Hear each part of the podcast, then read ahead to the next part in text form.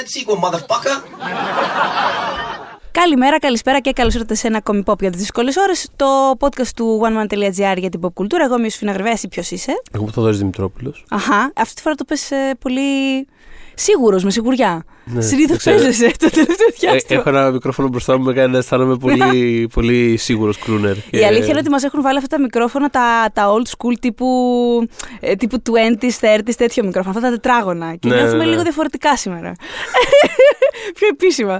Ε, Δεν ξέρω, απαγγέλω τι συνεχί- ειδήσει σε λίγο. Ναι, μπορεί. ε, Ειδήσεις σε τίτλους. Κάνεις λίγο Χατζη Νικολάτσι όπως κάθεσαι. Έχεις Ωραία. αυτή τη, τη φάτσα της, τη σίγουρη. Ναι, ναι, ναι. Λοιπόν, Συνεχίζουμε το αφιέρωμά μας στην HBO ε, με αφορμή την καλοκαιρινή τη σεζόν που μας έκανε τη χάρη να είναι πλούσια του παμπλούτου γιατί θα αρχίσει να στερεύει σιγά σιγά η τηλεόραση. Δηλαδή οι παραγωγές σταματάνε, ξεκινάνε λίγο δύσκολα τα πράγματα. Το- ε, η HBO επειδή είχε κάβα. Αυτό που λέγαμε την προηγούμενη φορά ότι, το, ότι είχε πρωτογίνει σε μια απεργία σεναριογράφων. Ναι, ε, ε, παλιά, κάπου τέλη 80's, πότε ήταν. Δεν ναι, θυμάμαι, ναι, λέγαμε ναι, στο που προηγούμενο απλά επεισόδιο. δεν υπήρχε Απλά τίποτα είχε στερέψει όλη η υπόλοιπη τηλεόραση και αυτά σε φάση δεν καταλαβαίνουμε το πρόβλημά σας. Ορίστε μια σεζόν 12 Πάρτε την πρώτη μας επεισοδίων. original ταινία και πόσες original Ναι, ναι, ναι. σειρές ε, για αρχή. Οπότε, ναι, ναι. αυτά στο προηγούμενο podcast μπορείτε να τα ακούσετε αναλυτικά. Κάναμε ένα έτσι μεγάλο κομμάτι για, σχετικά με τη γέννηση της HBO και πώς έφτασε να γίνει το δίκτυο που γνωρίζουμε σήμερα.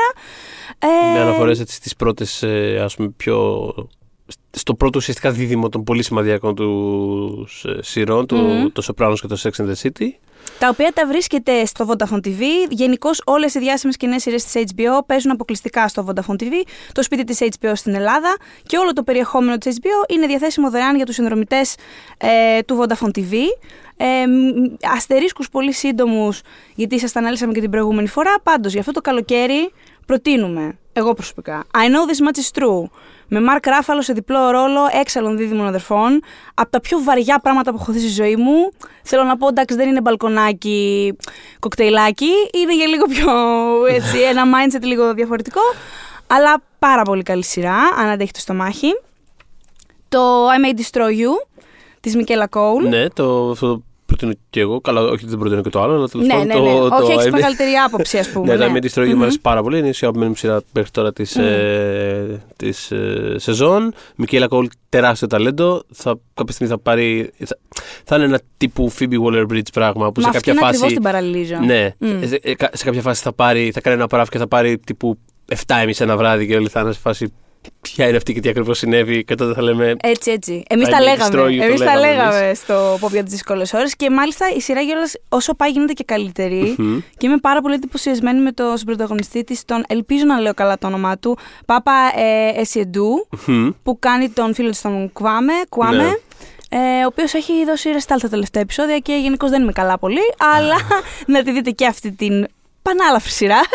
Ε, μ, το Bad Education, την ταινία με τον Hugh Jackman που αγάπησα πάρα πολύ, την έχω βάλει στις 30 καλύτερες ε, της χρονιάς ως τώρα. Περιμένουμε με εναγωνία στο Lovecraft ε, Country. Ναι, ε, για μένα είναι η, η πρεμιέρα που περιμένω περισσότερο Ναι. μέσα έτσι στο κατά καλό καιρό. Παραγωγή Jordan Peele, J.J. Abrams, ε, τέρατα Lovecraft στην ε, καρδιά της ε, well, ρατσιστικής Αμερικής, τέλος πάντων να το πούμε έτσι. Υπάρχει Αχα, ένα αχα. road movie με τέρατα και τέρατα πάσης φύσεως. Έτσι.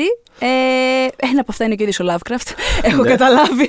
Ε, μ, α, το Tracker στο η αφρικανική σειρά που έκανε ε, ένα πολύ μεγάλο ρεκόρ ε, στον Ε, τόπο της. Στον τόπο της. Ναι, ναι, ναι. Το Perimation, το οποίο εντάξει, ε, πρωταγωνιστεί ο αγαπημένος μου Matthew Rhys, ε, το οποίο ε, με, ως τώρα έχει και πολύ καλές κριτικές.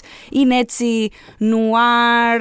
Ε, Ένα ωραίο νουάρι για το ναι, καλοκαιράκι, ναι, ρε ναι. παιδί μου. Έτσι το μέσα θες, στην λίγο, που κάνει και κατάθλιψη ζέστη, που των κάνει και 30s. αυτό. Μπράβο, Μμμ. ναι. Οικονομική Ύφεση. Ύφεση, Λο Άντζελε, θέαμα, ευαγγελιστές, χριστιανοί, απαγωγές. Χαμός, χαμός. Και ένα origin story, γιατί ο Perimation είναι γνωστός ηθικολόγος, ε, ε, δικηγόρος που μεσουρανούσε στα 50s και 60s στην τηλεόραση της Αμερικής. Origin story που δεν είναι υπερηρωικό, είναι διαφορετικό. Ε, να δούμε και ένα τέτοιο. Και εντάξει, δεν ξεχνάμε φυσικά υπάρχει και το Game of Thrones διαθέσιμο που από όσο γνωρίζω πάει και πάρα πολύ καλά στην πλατφόρμα. Ε, οπότε συνεχίζοντας για την ε, HBO είχαμε σταματήσει, ε, αν δεν κάνω λάθος, στο Band of Brothers Μμμ. ε, που ήταν η μίνι σειρά Tom Hanks με τον Steven, ε, το Steven Spielberg που είχε σκίσει ε, και κάπως έτσι ήταν ας πούμε το τελευταίο χρονικό ορόσημο που είχαμε από τα Early Zeros. Και προχωράμε. Βασικά αυτό είναι την ίδια περίοδο, απλώς επειδή είναι ουσιαστικά η κομμωδία του HBO για πάρα πολλά χρόνια, θέλαμε να του κάνουμε μια ειδική μνήμα σήμερα, παρότι είχε ήδη ξεκινήσει από το 2000. Ναι. Και Μιλάς για αναφέρομαι... το intro φυσικά. Ναι, οπωσδήποτε, ναι. Ε, όχι, μιλάς θα για το- φτάσουμε και θα εκεί φτάσουμε βέβαια, και γιατί στο έχω intro. πράγματα να πω. Ναι. Αλλά όχι, αναφέρομαι στο Curb Your Enthusiasm του Larry Το David. οποίο, αν δεν κάνω λάθος, ανανεώθηκε. Πήρε Νομίζω ανανεώθηκε. χτες. Ναι, τύπου. ναι, ναι, τύπου δεν ξέρω τώρα, προχτές, κάτι όταν το τέτοιο. ακούτε εσείς έχουν περάσει λίγες μέρες, αλλά τέλος πάντων. Στο Ναι. δικό μας χτες τέλος πάντων, νομίζω ότι ανανεώθηκε για μία ακόμα σεζόν το Curb Your Enthusiasm. Και όπως ε, κάποιος έγραψε ότι αν υπάρχει μια σειρά που θέλουμε να δούμε να, να παίζει με το, με το COVID και με, την, ε, με Ναι. τις συνθήκες αυτές, είναι ο, ο ξεκούτης γερογκρινιάρης Μύρλας Λάρι Ντέιβιντ ο οποίος μπορεί να κάνει τα πάντα να, να μοιάζουν ε, acceptable ας πούμε, στην κομμωδία. Είναι φοβερό ταλέντο το, αυτό το πράγμα. Εν τω μεταξύ- Όπως έχει φανεί σε όλη την πορεία της ε, σειράς. Ε, θυμάμαι πριν πάρα πολλούς μήνες, προ-COVID, προ γενικότερα όταν υπήρξε, υπήρχε ζωή κλπ. Ε, είχαμε. ενώ οι άνθρωποι ταξίδευαν εκεί, θέλω να το πάω. Έψαχνα ένα. Θυμάσαι, Ιωσήφ. Θυμάμαι, θυμάμαι. Ε, έψαχνα ένα τζιφάκι για ένα άρθρο μου σχετικά με suitcases κλπ. Ε, μ, και είχα μπει στο τζίφι τέλος πάντων και έψαχνα και είδα ένα τέλειο τζίφι. Είχα ξεχάσει εγώ το συγκεκριμένο επεισόδιο όταν το, το Ναι. είδα. Είναι από το επεισόδιο The Accidental Text on Purpose. Είναι ένα τη σεζόν έκτο επεισόδιο που είναι Ναι. ο Λάρι Ντέιβιντ και προσπαθεί να βάλει. Τον ένιωσα τόσο βαθιά μέσα μου. είναι αυτό που ε, ε, έχεις κλείσει καμπίνα και ε, suitcase καμπίνας και έχουν όλοι πιάσει το overhead, ήδη αυτό που είναι από πάνω σου και που πρέπει να βάλεις. Ναι, ναι, ναι. Και προσπαθεί τόσο Χριστέ μου. άγαρμα να χωρέσει τη βαλίτσα του εκεί πάνω και το νιώσα τόσο στα τρίσβαθα της ψυχής μου. Α. Δηλαδή ήμουν ο Λάρι Ντέιβιντ εκείνη την ώρα, ο οποίος αρχίζει ουσιαστικά και πετάει από ένα σημείο και μετά τη βαλίτσα του προς το overhead, θεωρώντας ότι τι θα μπει. δηλαδή φανταστική σκηνή και πάρα πολύ ωραίο επεισόδιο το συγκεκριμένο. Ε, Νομίζω ναι. είναι. ε, ο- ο Λάρι Ντέβιντ έχει τελειοποιήσει αυτή την ε, κομική φόρμα του. Ε, ξέρεις πώς όταν ε, γίνεται αυτό. Ε, το οποίο είναι πολύ, πολύ, ρε παιδί μου, είναι πολύ πατερίτσα, ας πούμε, για την κομμωδία πολλές φορές. δηλαδή, Είναι. αυτή, αυτή της παρατήρηση, αλλά με ένα πολύ flat τρόπο. Δηλαδή, τίποτα σου λέγεται. Α, ε, ξέρεις πώς όταν πάω στο σούπερ μάρκετ γίνεται αυτό; Ναι, okay, το ξέρω και το point ποιο είναι. Ξέρεις, Ναι, ναι, μπορεί ναι. να κουράζει, ξέρω εγώ. Μμ. Ο Λάρι Ντέβιντ το κάνει εκπληκτικά αυτό το πράγμα και συνεχίζει να το κάνει. Δεν ξέρω. Είναι πολύ λεπτή αυτή η ισορροπία, αυτή, αυτή, αυτή, Είναι. αυτό το σκηνή που καταφέρει να πατάει. Είναι και τη βρίσκει και νομίζω κάπως έτσι έφυγε λίγο από το στάτους του καλτ που είχε τα πρώτα χρόνια που προβλήθηκε στο HBO, που ήταν μια ε, μετριοπαθής, μια χαρά επιτυχία, απλά Μμ, δεν ήταν μμ. κάτι μεγάλο. Μμ. Και στην πορεία γιγαντώθηκε και θεωρείται ας πούμε iconic η σειρά και γι' αυτό κιόλας επειδή το HBO, η HBO δεν. Ε, ε, πώς να το πω. δε- όταν σκέφτεσαι HBO, δεν σκέφτεσαι κομμωδίες. Αχα. Ε, για πάρα, πάρα πολλά χρόνια το Curb Your Enthusiasm ήταν η κομμωδία της HBO. Ήταν, σε αυτό το Ε, είναι- κομμάτι είναι ήταν η ακόμα στην σημαία ουσία. της. Είναι ακόμα, ρε παιδί μου. Δηλαδή και πολλές Είναι, κομμωδίες είναι, που ναι. κάναμε μετέπειτα είναι πιο άλλης λογικής. Δεν, είναι- δηλαδή δεν έχουν στην πραγματικότητα. Δηλαδή οι κομμωδίες τους τύπου το Girls. Ναι. Δεν είναι. Δηλαδή, Ή το δεν Insecure, είναι, ας πούμε. Ναι, Ναι, δεν, είναι, δεν είναι τύπου Μμ. θα, θα κάτσει να το δει. θα ξεκαθαριστούμε στα γέλια απόψε. Δηλαδή το Curb Your Enthusiasm παραμένει το αστείο show τους. Δηλαδή. Και με τόση συνέπεια. Εντάξει, δεν είναι πάντα εύκολο να το βλέπεις για μένα, γιατί κάποιες φορές. Γελάω πάντα καταρχάς να το, να το πω αυτό εξ αρχής. Ναι. Απλώς επειδή για όποιον δεν έχει δει το Curb, είναι, αφορά έναν τύπο ο οποίος είναι ουσιαστικά είναι μια βερσιόν του Larry David. Παίζει τον εαυτό του με έναν Ο, τρόπο. ο Larry David είναι, ο- είναι Μμ. καταρχάς ο, ο δημιουργός του Seinfeld, Έτσι. Της, της ίσως θελικότερη, του θελικότερου ίσως sitcom της Αμερικάνικης τηλεόρασης, τουλάχιστον στην Αμερική. Δε- Στην Ευρώπη δεν έχει ταξιδέψει τόσο πολύ όσο ας πούμε, τα φιλαράκια Όχι, και για άλλα μα είναι πράγματα. τα φιλαράκια Αλλά- και γενικώς για την Αμερική είναι μεταξύ αυτών των δύο πάντα το, ο ανταγωνισμός, ας πούμε. Ναι. Σάινφελντ ή φιλαράκια, κάπως Το, έτσι. δηλαδή το Seinfeld ήταν πάντα, ρε παιδί μου, το, δηλαδή όταν το. Ναι, ήταν, το Seinfeld, εν πάση περιπτώσει, είναι το, το Golden Standard, ήταν για πάρα πολλά χρόνια. Ε, και ο Larry David είναι ο δημιουργός Μμμ. της ε, σειράς και εδώ πέρα παίζει μια ε, δραματοποιημένη, κομική τέλος πάντων, ε, version του αυτού του. Ναι, ναι, ναι. Το οποίο είναι από τις σπάνιες σειρές αυτές που διαδραματίζονται ξέρεις, στο Hollywood και είναι τύπου για χολιγουντιανούς τύπους. Μπράβο, και γι' Το αυτό θα έχει οποίο δεν είναι. ενδιαφέρον. Δεν, δεν νιώθεις ότι βλέπεις ανθρώπους να κάνουν κάτι για τον εαυτό. Δηλαδή, ξέρεις, πολλές φορές τα πράγματα μπορεί να είναι τόσο εσωτερικά και είναι το. Δηλαδή, τα βλέπεις εσύ ως θεατής και λες τώρα εμένα γιατί με νοιάζει αυτό το πράγμα. Ναι, το ναι, πώς ναι. λειτουργεί η βιομηχανία. Εντάξει, οκ, μέχρι ένα σημείο καταλαβαίνω το ενδιαφέρον, αλλά. Μέχρι ένα σημείο. Μέχρι ένα και σημείο, σίγουρα δηλαδή. έχει σημείο 10 σεζόν κάπου. Ναι, ναι. Ε, αλλά αυτό το πάει σε ένα άλλο level. Δηλαδή, α, υπάρχουν φάσεις που σχεδόν δεν έχει σημασία τι κάνει, ξέρω εγώ. Δηλαδή, το, το χρησιμοποιεί μόνο και μόνο για να κανιβαλίζει Καλά, κανιβαλίζει Τρομερά, ναι. α- ασταμάτητα. Ε, έλεγα ότι Ναι. θα, έχει- γι' αυτό θα έχει δει κιόλα ενδιαφέρον. Ακριβώς επειδή είναι αυτό αναφορικό, θα έχει ενδιαφέρον να δούμε τι θα γίνει με τον COVID και πώς θα το αντιμετωπίσει. Μμ. Γιατί έχουν γίνει όσα έχουν γίνει στο LA. Πολύ δειλά ξεκινάνε οι παραγωγές. Όχι ότι το Curb Your Enthusiasm θα κάνει κανένα, καμιά πραγματεία πάνω στη, στα γυρίσματα επί COVID, αλλά σίγουρα. Εντάξει, σε σχέση με άλλες σειρές έχει έναν πιο απευθείας τρόπο να, να το σχολιάσει. Ναι. Ε, αλλά έλεγα ότι είναι, μου είναι κάποιες φορές ένα τσικ δύσκολο γιατί σε κάποια επεισόδια ναι. είναι λίγο παρά είναι ας πούμε εντάξει ε, καταλαβαίνω ότι, ότι γελάω αλλά Είναι πολύ reactionary, είναι, κα- είναι Ναι. κάπως πολύ αντιδραστικό. με αυτή είναι την αντιδε- έννοια. ο- ο- αυτό δεν με δεν ξέρω αν με ενοχλεί τόσο όσο σε κάποια επεισόδια ότι εντάξει παραμένεις ένας πάμπλουτος προνομιούχος άνθρωπος δηλαδή ηρέμησε δεν με αφορά Εντάξει, πάντα ναι. Αυτό που, που περνάει αλλά σε γενικές γραμμές το Κέρμπο έχει και το πολύ καλό ότι μπορείς να δεις μεμονωμένα επεισόδια και να διασκεδάσεις πάρα πολύ. Δηλαδή δεν Ναι, ναι, χρειάζεται σίγουρα. να το πάρεις πρώτη σεζόν με δέκατη σερή. Δεν υπάρχει κανένας τέτοιος λόγος. Εκτός αν θες. Ναι. Υπάρχει και αυτό, αν θες.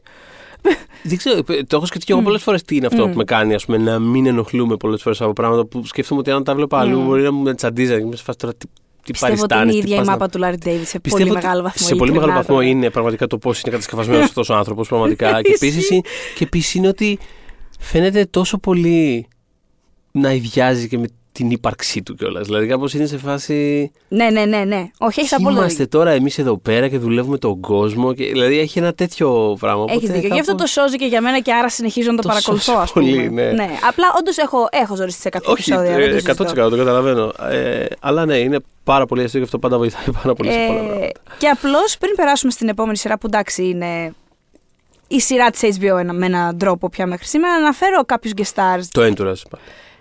Μπράβο, Θοδωρή. Ε, ε, όχι, κάποιου guest stars που στο, στο Kerb. Ναι. Όπως Μάρτιν Σκορτσέζε, Ναι. ας πούμε. Μπεν Στίλερ, Κρίστιαν Σλέιτερ, Τζίμι Κίμελ. Λούσι Λόλε. Καλά, αυτό το επεισόδιο επειδή δεν το έχω δει, αλλά ε, ρίξα γροθιά στον αέρα όταν το δια... θα το αναζητήσω και θα το δω. Ε, την αγαπημένη μας Ζήνα. Ε, καλά, David Swimmer. Εντάξει, όλο το cast του Seinfeld έχει περάσει. Ναι, υπήρχε μια σεζόν που ήταν και καλά revival του, του Seinfeld. Ε, Σακίλ Ονίλ. Μμμ. Πάντα εκτιμώ όταν υπάρχει σε πράγματα προσωπικά. Αλάνις Μόρισετ. Να κάτι που ίσως δεν περιμένατε. Ε, Ρόζι Οντόνελ. Κλάιβ Όεν. Σον Πεν. Σον Πεν στην τελευταία σεζόν έπαιζε, ε, κάνει ένα guest, ε, έχει ανοίξει ένα κατάστημα με ε, πουλάει πουλιά ή κάτι τέτοιο. Είναι πραγματικά από τα πιο αστεία πράγματα που έχω δει την τελευταία χρονιά στην τηλεόραση. Είναι, είναι εξωφρενικά αστείο ο Σον Πεν, στα, τα ελάχιστα δευτερόλεπτα που παίζει τέλος πάντων. Ε, Χιου Χέφνερ. Στίβεν Κολμπέρ. Στίβ Κούγκαν. Μπομπ Όντεγκερ. Εντάξει, προφανώς. Βιν Βον. Τζας Μπόρνο. Οκ, Λάρι Ντέιβιτ. Πραγματικά, ξέρεις τι χαίρομαι. Ένας άνθρωπος σε αυτή την ηλικία ε, που ακου- αφουγκράζεται τόσο πολύ κάθε φορά τη, τη, τη σύγχρονη pop κουλτούρα. Δηλαδή, φαντάζομαι όταν έσκασε ο Τζας Μπόρνο, ξέρω εγώ. Δεν, δεν είναι κάτι που θα περίμενα, να- κάποιον που θα περίμενα, κάποιος, συγγνώμη, που θα, δεν μπορώ να μιλήσω σήμερα, όλα καλά. Ε, θα περίμενα να εμφανιστεί στη σειρά, αλλά να που εμφανίστηκε. Οπότε, προχωράμε ε, στο Wire φυσικά, 2002. Το Wire επίσης μπορείτε να το βρείτε στο Vodafone TV, όπως όλες τις διάσημες και νέες σειρές της HBO που παίζουν αποκλειστικά στο Vodafone TV. Εμ, τώρα τι να πούμε για το Wire; Ε, ουσιαστικά, τι να, τι να πρώτο πούμε για το Wire; Ε, Πώς, πώς νιώθεις για το γεγονός για, για, για τη σχέση του Wire με τα βραβεία; Ναι, τε- και, ε, αυτό που για πολύ καιρό το, το καθόριζα ας πούμε, στο μυαλό μου ήταν, Μμ. ε, ήταν δύο πράγματα. Το ένα ήταν ε, πάντα έβρισκα ας πούμε, διασκεδαστικό ότι είχε πάρει ξέρω, εγώ, λιγότερα βραβεία από το Smallville για παράδειγμα. Ναι. Κανένα νόκ και το Smallville, μια χαρά πέναγα βλέποντάς, αλλά ξέρεις. Ναι, κάπου ναι. Μμ. Πρέπει να έχει κάτι σε σύγκριση για να φαίνεται αστείο. Δεν είχε. δηλαδή, ε, σήμερα θα είχε άλλη, Αντιμετώπιση. άλλη αντιμετώπιση στα Ου, βραβεία, είναι σίγουρο αυτό το πράγμα. Αλλά είχε πέσει ακόμα στη φάση που λέγαμε για την προηγούμενη φορά ότι κάπως τα Emmy λίγο αργήσαν να πάρουν μπρος. μ. Ω προς το. Ε, well, αυτοί κάνουν κάτι, ρε παιδί μου, και ας Μμμ, ξεκολλήσουμε μμμ, λίγο από την ε, μμμ. ελεύθερη τηλεόραση και τα ίδια δράματα που προτείνουμε κάθε χρόνο κάθε χρόνο. Μα και η απόδειξη είναι Ε, ότι οι- τα επεισόδια που ήταν για σενάριο ε, είχαν υποψηφιότητες για Είχαν σενάριο. προταθεί κάποια ελάχιστα επεισόδια για σενάριο. Ναι, ήταν το Middle Ground και το 30 που ήταν της τελευταίας Το σεζόν. Το 30 φινάλε. Το, το φινάλε Ε, ήταν το φινάλε. το- ναι. Ε, είτε, είναι της τέταρτης και της πέμπτης σεζόν. Οπότε Ακριβώς. συμπίπτει με αυτό που λες ότι. Και κολλάει. μάλιστα είναι και στην κατηγορία του σενάριου. Δηλαδή, ούτως ή άλλως κατηγορία σενάριο και σκηνοθεσία καμιά φορά Μμ. προτείνουν πράγματα που στα υπόλοιπα, στις υπόλοιπες κατηγορίες δεν τα έχουν πάρει. χαμπ- Δηλαδή, πάντα έβρισκες εκεί πιο cult πράγματα. Είχε προταθεί, ξέρω εγώ, για σενάριο η Buffy, είχε προταθεί για σενάριο το community. Δηλαδή πράγματα τα οποία κατά, Ισχύει. κατά βάση δεν τα πολύ πετύχαινες, αλλά κάπως ήταν αγαπητά από κόσμο. Και το Το American Battle έτσι Galactic, χώθηκε. το Battle Galactica έχει προταθεί. Δηλαδή. Το ποιο είπες; Το American έτσι είχε χωθεί. Είχε χωθεί με Το, υποψηφιότητα. στην αρχή, μπράβο. Γι' αυτό Ναι. λέω ότι άμα ήταν σήμερα με το Σεναρίου. Wire θα είχε ξεκινήσει κάπως έτσι, αλλά μετά κάπως θα είχε πάρει. Αυτό που είχε, αυτό που είχε σε σχέση με άλλες σειρές μειονέκτημα τόσο κατά κάποιο τρόπο είναι ότι λόγω της κοσμοθεωρίας του κιόλας του, του Wire δεν ήταν τόσο αφοσιωμένο σε έναν. Ε, εντάξει, είχε πρωταγωνιστεί ας πούμε, το McNulty κατά κάποιο Ναι. τρόπο, αλλά θέλω να πω ότι. στην Πολύ τέτα- σχετικό αυτό και ε, είναι πολύ σχετικό. Στην, τε- στην τέταρτη σεζόν, ας πούμε, που είναι, που είναι και η αγαπημένη μου και κατά Και κοινή εμένα η ομολογία η αγαπημένη μου η καλύτερη τέταρτη. σ- ε, Mm. σεζόν της σειράς, σχεδόν δεν παίζει ο McNulty. Δηλαδή, πρωταγωνιστής είναι ο Πρεσμπαλούσκι Ναι, ναι, ναι. και κοινωνία. Δηλαδή, θέλω να πω, δε- δεν, ε, είναι κοσμοθερέα τέτοια που δεν, δεν, δεν πιάνει ένα άτομο να το βγάλει έξω από το σύνολο. Γι' αυτό θυμάμαι ότι, είχε- θυμάμαι ότι ο David Simon, ο οποίος τόσο ή άλλω, άμα τον έχεις πετύχει στο Twitter, ο δημιουργός της σειράς, είναι πολύ τσαντίλας και βρίζει Είναι. ακατάσχετα και αυτό. Στο Twitter όχι και από Ναι. τι συνεντεύξεις Αλλά του. ναι, γενικά καταλαβαίνω. φαίνεται ότι είναι λίγο εντάξει. Τώρα δεν θα κάτσουμε να το συζητήσουμε κιόλας. Ναι. Ε, θυμάμαι ότι είχε τσαντιστεί πάρα πολύ όταν το, το Grandland τότε, νομίζω, είχε κάνει ένα, Έτσι. είχε ένα bracket ε, για να ψηφίσει το κοινό τον ε, καλύτερο χαρακτήρα του Wire.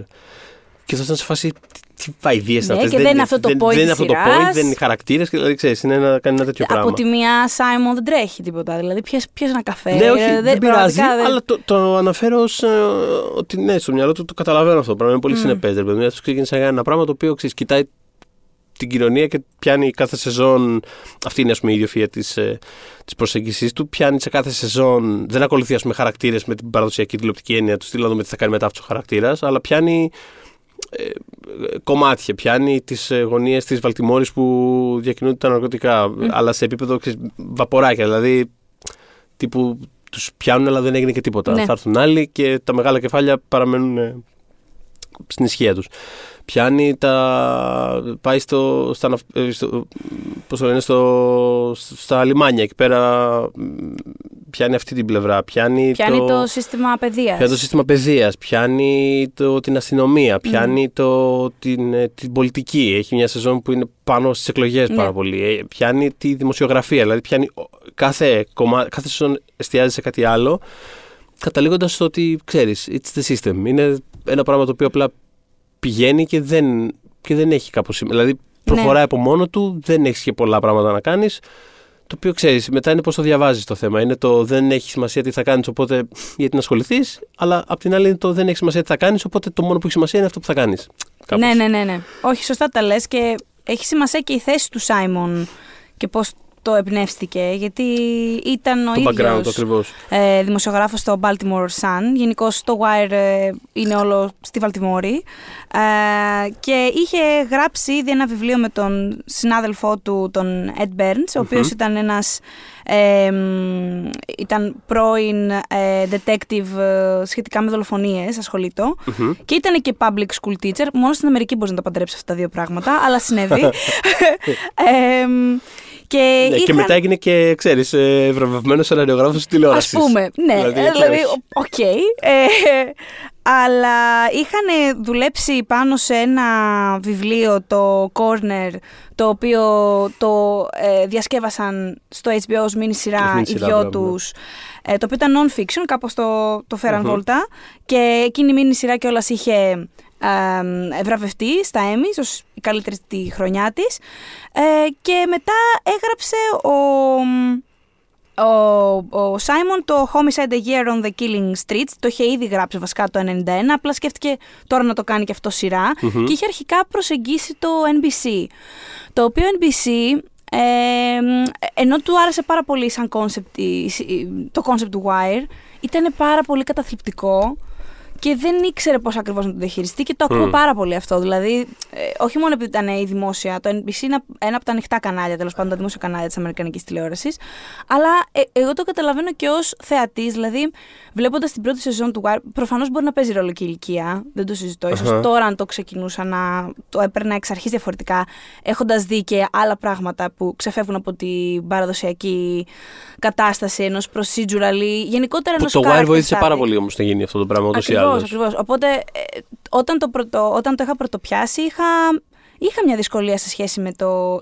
Α πούμε, θυμάμαι να σκέφτομαι ότι θα μ' άρεσε να μπορούσα να δεθώ έστω με έναν από τους Μμ, θεωρητικά βασικούς. ναι. Ε, Μακνάλτη και λοιπούς. Ε, και είχα, προσπαθούσα actively να το κάνω. Απλά η σειρά ε, δεν, είχε, δεν είναι αυτή η φιλοσοφία της. Και είναι, Καθόλου. είναι ότι αυτό προχωρώντας στα χρόνια τηλεόραση, επειδή Μμ. το Ward άλλαξε πάρα, πάρα πολύ την τηλεόραση, πι- πι- μάθαμε περισσότερο να βλέπουμε τέτοιου τύπου σειρές. Ακριβώς. Ε, δηλαδή, ξε, ξέφυγε λίγο από τη λογική του. Βλέπω μια σειρά η οποία είναι ένας χαρακτήρας ο οποίος αυτό το έκανε αυτό, στο επόμενο επεισόδιο έκανε το άλλο κτλ. Πήγε πιο πολύ, ας πούμε, σε ένα. Μα, μα, λέτε, συζητάμε το Game of Thrones, μην πας μακριά, ξέρω εγώ. Είναι ένα πράγμα το οποίο δεν έχει κεντρικό χαρακτήρα. Ή ξέρω εγώ, τον Ναι. είχε και πέθανε στο 8ο επεισόδιο. Δηλαδή, ξε- Μμ. δεν έχει, ρε παιδί μου. Είναι ένα πράγμα πιο. Α, πάμε. Μμ. Οπότε είσαι πιο εκπαιδευμένος και πιο εύκολα, ας πούμε, ο θεατή σήμερα δέχεται μια σειρά τόσο ανοιχτή στο, σε έναν κόσμο και ξέρεις, πιάνει τις μικρολεπτομέρειες του κάθε χαρακτήρα ή Ναι. μικρές στιγμές κτλ. Ναι. Ε, το, το πιστεύω ότι πραγματικά. συ- Δηλαδή, το Wire ήταν, με, αυτή, με αυτόν τον τρόπο ήταν, πήγε πολύ μπροστά την τηλεόραση. Δεν είναι απλά ρε παιδί μου, μια σειρά που ήταν πολύ καλή στην εποχή της. Πήγε πραγματικά. Και είναι όντως σαν μπροστά να το βλέπεις μέσο. ένα βιβλίο, ε, έτσι όπως ειδικά το έχεις στήσει ένα σεζόν, θεματικές κλπ. ε, Είναι σαν να βλέπεις ένα βιβλίο στην τηλεόραση με έναν τρόπο. Σαν, ακόμα, ακόμα περισσότερο από βιβλίο νιώθω ότι είναι σαν, ε, σαν, σαν ερευνητική σειρά, ρε παιδί μου, κάπως περισσότερο. Δηλαδή είναι αυτό. Είναι το. Ε, θέλω να μου κάνεις για το επόμενο τεύχος, θέλω να μου κάνεις μια έρευνα λίγο. ε, τι, τι παίζει με τα σωματεία εκεί πέρα Ναι, στα, ναι, ναι, ναι, ναι. με αυτούς, Τι, τι Σωστά. παίζεις εκεί Ένα πέρα. non-fiction βιβλίο, ίσως. ναι, ναι, ναι. που είναι σαν αυτά που έγραφε. Ε, και πήγε καλά το άρθρο και Μμ. έκανε κόσμο να προσέξει. Κάνε μου την άλλη εβδομάδα ένα, τι παίζει εκεί πέρα με, τα, με τους πολιτικούς, τι γίνεται Μμ. στο, στο Δημαρχείο. Ε, ε, έχει μια, ένα τέτοιο... Έχει τέτοια λογική. Ένα τέτοιο Οπότε vibe. ναι, αρχικά με είχε ζωρίσει και επίσης σίγουρα με είχε ζωρίσει και το πώς. Αυτό υποσυνείδητα στην πορεία το, το κατάλαβα. Πώς είχα μάθει να βλέπω αστυνομικές κιόλας σειρές. Α. Δηλαδή, ο Σάιμον επίτηδες ήθελε να παρουσιάσει ε, αστυνομικούς. Κάποιοι ήταν όντως αλτρουιστές, θέλαν να κάνουν το καλό ενώ είχαν πιάσει να κάνουν αυτή τη δουλειά γιατί όντως είχαν ας πούμε, ένα όραμα. Άλλοι ήταν απλά πολύ hardened, πολύ. Λίγο Μμ. ζεμανφού και πανωτούρλα, οκ. Αλλά αυτό που τους, ε, τους ένωνε κατά κάποιο τρόπο και στην πορεία εκτίμησα ήταν ότι η, η, η δική του αστυνομική ενδεχομένως βασισμένη στην πραγματικότητα να είναι αυτό Ναι. νιώθανε πολύ συχνά ότι θα βάλουν ας πούμε τα δύο πόδια σε ένα παπούτσι των εγκληματιών γιατί θεωρούσαν ότι στο κάτω-κάτω ε, ε, εμείς είμαστε πιο έξυπνοι από αυτούς οπότε μπορούμε να τους κάνουμε outsmart. Αυτό ήταν Η- πάρα πολύ Αυτοί μεγάλο στους θέμα οποίους στο εστιάζει. Ναι. Ναι. γιατί αυτό όταν ξεκινάει η σειρά εστιάζει πάρα πολύ σε μια ομάδα αστυνομικών που κάπως φτιάχνεται και ψηλο, ψιλοτυχαία κιόλας ένα τμήμα Μμμ. που είναι κάπως λίγο έξω από τη. είναι λίγο πιο περιθωριακή ούτως ή άλλως. Και Ναι. έχουν καταλήξει εκεί πέρα από διάφορους. Άλλος είναι επειδή δυσκολεύει πολύ τους ανωτερού του. Και είναι Μμ. σε φάση. Να σου πω τώρα, τράβα εκεί πέρα τώρα σε αυτό το τμήμα της κακιάς ώρας και άσε μας ησυχούς. Άλλος είναι επειδή έχει προβλήματα και είναι τίποτα ότι τώρα δεν μπορώ να το διώξω από το τμήμα αυτόν. Πέτα τον εκεί στη γωνία. Και κάπως καταλήγουν όλοι εκεί και υπάρχει ένα πρόσθεσμα μέσα από το, αυτό που λες. Δηλαδή είναι, Ναι. ε, υπάρχουν διαφορετικοί τύποι ε, χαρακτήρων και κάπως όλοι εμπνέονται στην πορεία από αυτό το πράγμα και καταλήγουν να βάζουν και τους εαυτούς σε κίνδυνο που δεν θα το περίμενες, ας πούμε, για κάποιους Ναι, ναι, μερικά ναι. επεισόδια πριν. Αλλά μ' αρέσει που κιόλας στο τε- κάθε σεζόν τελειώνει ας πούμε, πάντα με ένα μουσικό μοντάζ, ξέρω εγώ, που κάπως αφού έχει τελειώσει η βασική πλοκή, κάπως Μμ. ε, είναι σαν επίλογος όλων των ε, χαρακτήρων και των πλοκών της σεζόν. Το οποίο είναι πάντα. ε, Ξέρεις, άλλοι, άλλος μπορεί να καταφέρει να γλιτώσει, άλλος ε, πέφτει ακόμα πιο βαθιά ας πούμε, στα ναρκωτικά, ξέρω εγώ, άλλος ε, ξαναμπλέκει, άλλος... ε, υπάρχει ένα, Ναι, όπως συμβαίνουν αυτά τα πράγματα. ένα συνεχές πράγμα. δε- δε- δεν, δεν επιχειρεί ποτέ, ρε παιδί μου, να πάρει και να πει ότι τι μάθαμε. Ναι. Μάθαμε αυτό και να το απεικονίσει με, μέσα από πέντε ιστορίες με πέντε διαφορετικούς τρόπους που το κάνουν σχεδόν όλες τι σειρές. Ε, σαν ε, να υπάρχει μια θεματική κοινή γραμμή, ξέρω Μμμ. εγώ. Ε, ναι, π- π- π- πραγματικά υπέροχη και σπουδαία σειρά. Και ε, το άλλο που ήθελα να πω πριν, το ένα ήταν ότι αυτό που σκεφτόμουν πάντα είναι ότι από τη μία δεν έχει πάρει ποτέ βραβεία. Από την άλλη, αυτό που σκεφτόμουν το είχα πάντα στο μυαλό μου σαν μια από τις ελάχιστες τότε ειδικά σειρές που είχε ολοκληρωθεί κάπως τέλεια με την Μμμ. έννοια του δεν είχε παρεκκλίνει καθόλου από το, το όραμα του, του δημιουργού του πώς θα το ήθελε Ναι. και επειδή τότε ακόμα δεν υπήρχαν σειρές με την έννοια την α, αυτήν, δηλαδή τύπου να πάει κάποιος και να πει «Άκου, θέλω να κάνω τέσσερις σεζόν που θα μελετώ αυτό και μετά θα Μμμ. τελειώσει η σειρά». Ήταν κάπως καινούριο με Μμ. κόνσεπτ ακόμα κάπως. Ε, το 2002 σίγουρα ήταν καινούριο. Ε, σήμερα, σήμερα είναι πιο συχνό, ρε παιδί μου, να πει, α, να πει, οκ, έχω μια ιδέα για τρεις σεζόν, ξέρω εγώ. Το Lost που λέγαμε πάλευε. Πάλευαν Πάλευε, οι το- άνθρωποι. μπράβο, να το πούνε, Lost. παιδιά, έχουμε το νου μας στο τέλος. Μπορούμε να το γράψουμε. για κάποια Αυτό στιγμή. μπορούμε λίγο να τελειώνουμε. ε, το Wire ήταν αυτό το πράγμα και, και δεν κόπηκε ποτέ παρότι ούτε βραβεία έφερνε Μμ. ούτε θεματικότητα είχε. Δηλαδή ήταν πάντα μια πολύ δύσκολη σειρά η οποία επιβίωνε καθαρά και μόνο επειδή ξεκάθαρα το HBO Ναι. Ήθελε να την έχει Να αυτή πούμε τη ότι σειρά. κάθε χρόνο ήταν ε, ε, φλέρταρε με το chopping block, το wire. Δηλαδή πάντα υπήρχαν Εντελώς. συζητήσεις, θα συνεχίσει ή όχι. Γιατί όπως λέει ο Θοδωρής, ούτε νούμερα έφερνε ιδιαίτερα. Δεν έφερε τίποτα αυτό το θέμα. Δηλαδή δεν Ναι. είχε κάπου να πιαστεί ρε παιδί μου άλλος να πει ότι, οκ, Τίποτα. εντάξει, μας φε- δεν φέρνει νούμερα, αλλά έχει βραβεία. Ή δεν φέρνει βραβεία, αλλά το βλέπει. ο... Δεν είχε κάτι. Και ήταν ακόμα σχετικά obscure κιόλας. Δεν είναι ότι, οκ, άρεσε σε κριτικούς που γράφαν σε εφημερίδες. Δεν έχει καμία. Δηλαδή, δεν θα, δεν θα είχε σημασία απαραίτητα αυτό το Ναι. πράγμα. Και όταν τελείωσε η τρίτη σεζόν, που όσοι το έχουν δει, ε, στην τρίτη σεζόν, ας πούμε, πεθαίνει ένας πάρα πολύ μεγάλος χαρακτήρας και κλείνει. Φαίνεται να κλείνει. Φαίνεται ότι η σειρά Ναι. εκεί πέρα θα μπορούσε να κλείσει. Του είπανε κάτι του στυλ. Οκ, τέλος, έτσι. Α- άρα We're done, τέλειωσες. we're done, τα καταφέραμε. Και αυτός είναι, όχι, όχι, βασικά έχω άλλες δύο σεζόν στο μυαλό μου. που η τέταρτη σεζόν θα ξεχνάει όλους αυτούς τους χαρακτήρες, θα εστιάζει στα σχολεία Στα της σχολεία. Βαλτιμόρη, θα έχουμε νέους πρωταγωνιστές, τέσσερα 15χρονα μαύρα παιδιά που.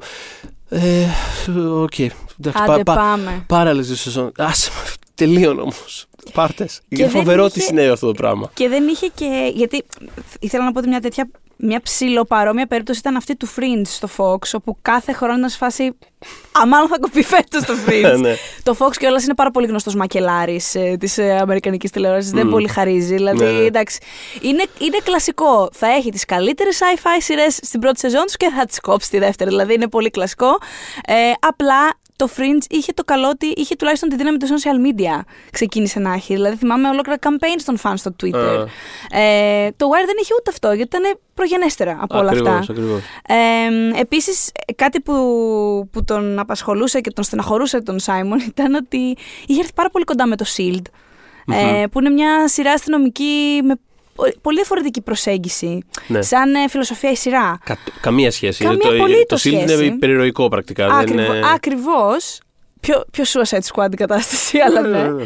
Ε, μ, και ένιωθε ότι ο κόσμος και το κανάλι ίσως θα περίμενε κάτι τέτοιο να είναι πιο ευπόλυτο, Μμ. που δεν συνέβη.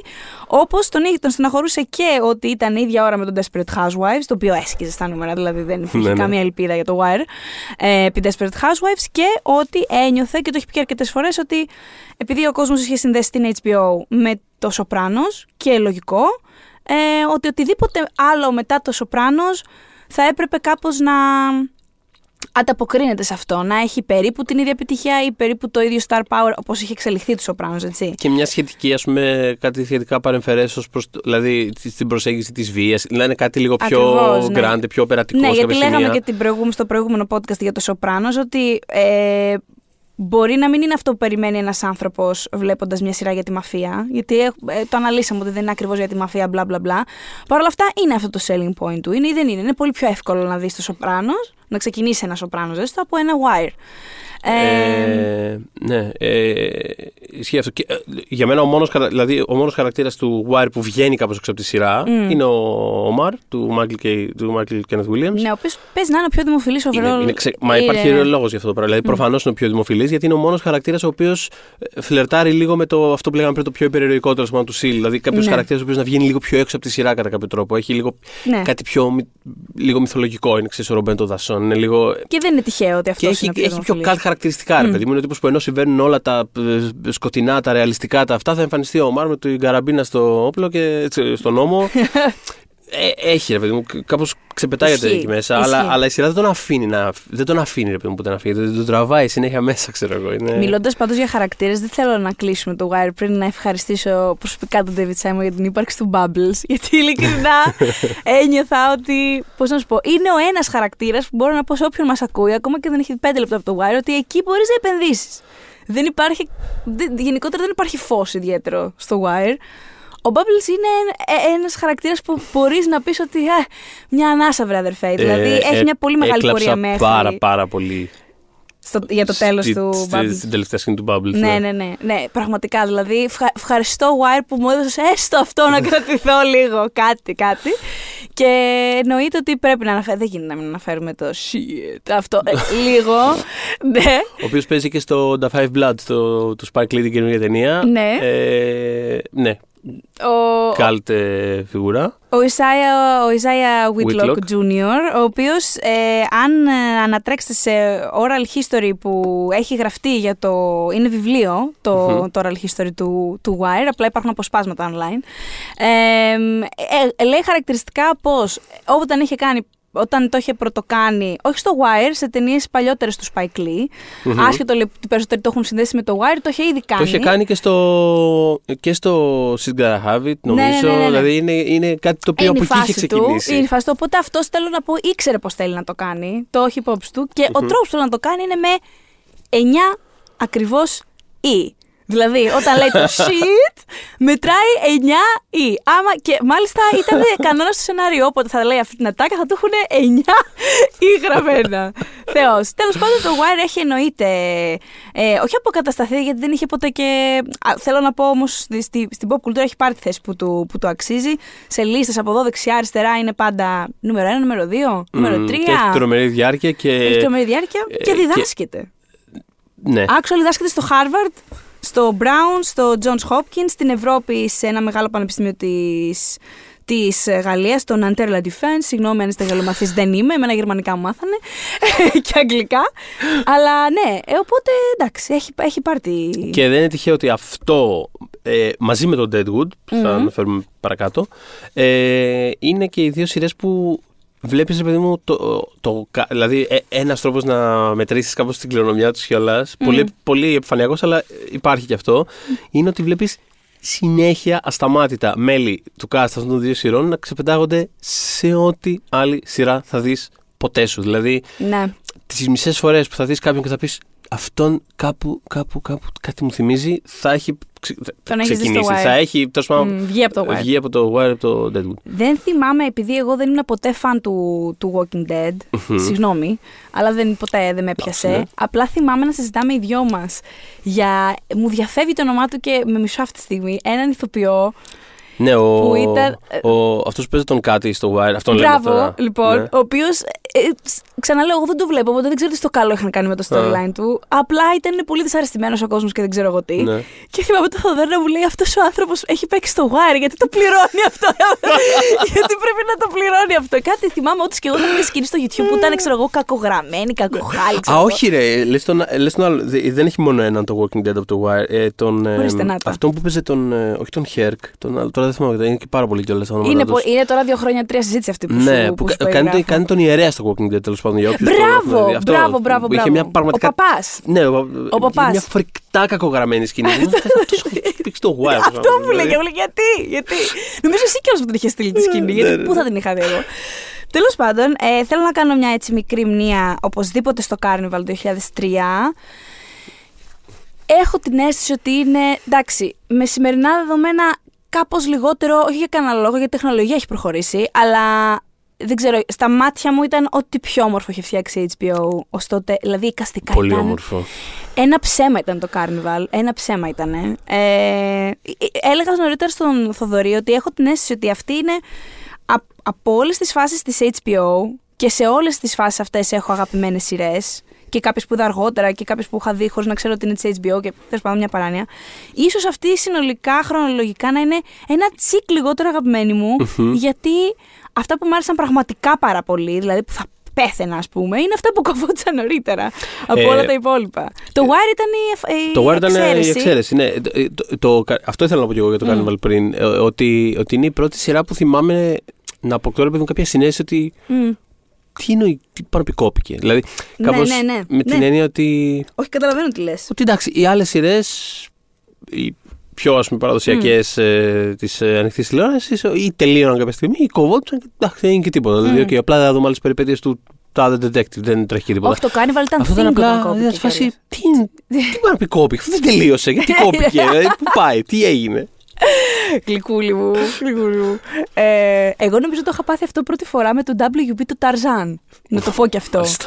δεν το είχα είσαι- δει ποτέ. Ναι, όχι, Το, ναι. έχω, το ξέρω, αλλά δεν το. Είναι, είναι καλό, είναι φαν. Και ήμουν σε φάση, α, γιατί, γιατί δεν, το, δεν το φέρνει άλλο το Star; Τι, άρα τι. Αλλά δεν είχα το, το- τα μέσα να ψάξω ότι στο καλό συνέβη. Και στην πορεία έμαθα ότι είχε κοπεί. Τέλος πάντων, το Carnival ε, ουσιαστικά εντάξει, παίρνει την αφορμή όταν ε, ένας ας πούμε τύπος. Ε, ε, λαμβάνει χώρα στα 30s. Είναι στο Dust Bowl, όπως τέλος πάντων ονομάζεται μια περιοχή της Αμερικής που στα 30s είναι από το Τέξας έως ε, την Εμπράσκα, νομίζω Αχα. ε, που έχει αυτά τα πέραντα ξερά λιβάδια κλπ. Που την εποχή των 30 είχαν φοβερές, ε, φοβερή ξηρασία, ένα χάλι γενικώ μαύρο, με πολλά προβλήματα οικονομικά για όσους έμεναν εκεί. Και ακολουθεί έναν, έναν τύπο ο οποίος ε, ανακαλύπτει ότι μπορεί να ε, έχει κάποιες δυνάμεις και μην φανταστείτε ότι είναι υπερηρωικό το show, δεν έχει καμία σχέση.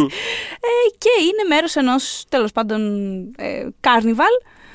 Ε, είναι μια πολύ, είναι μια πολύ ε, μυστηριώδη σειρά έτσι όπως έχει φτιαχτεί.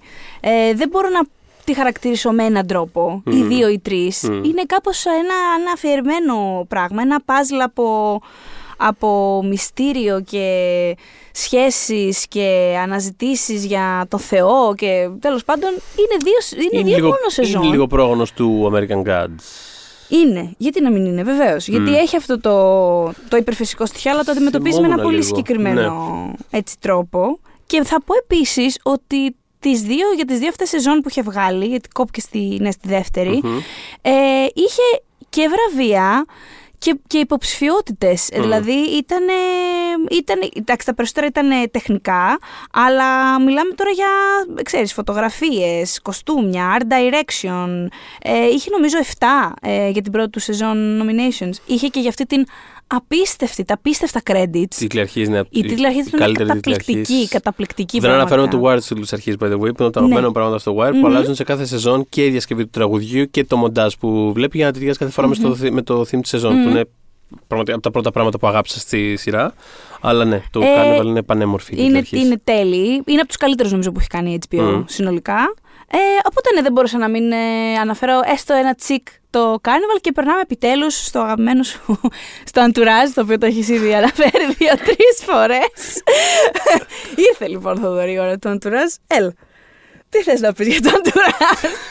Όχι, εντάξει λοιπόν. Φαντάζεσαι και δεν έχω δει το Entourage. Ναι. Όχι, πλάκα, το έχω δει.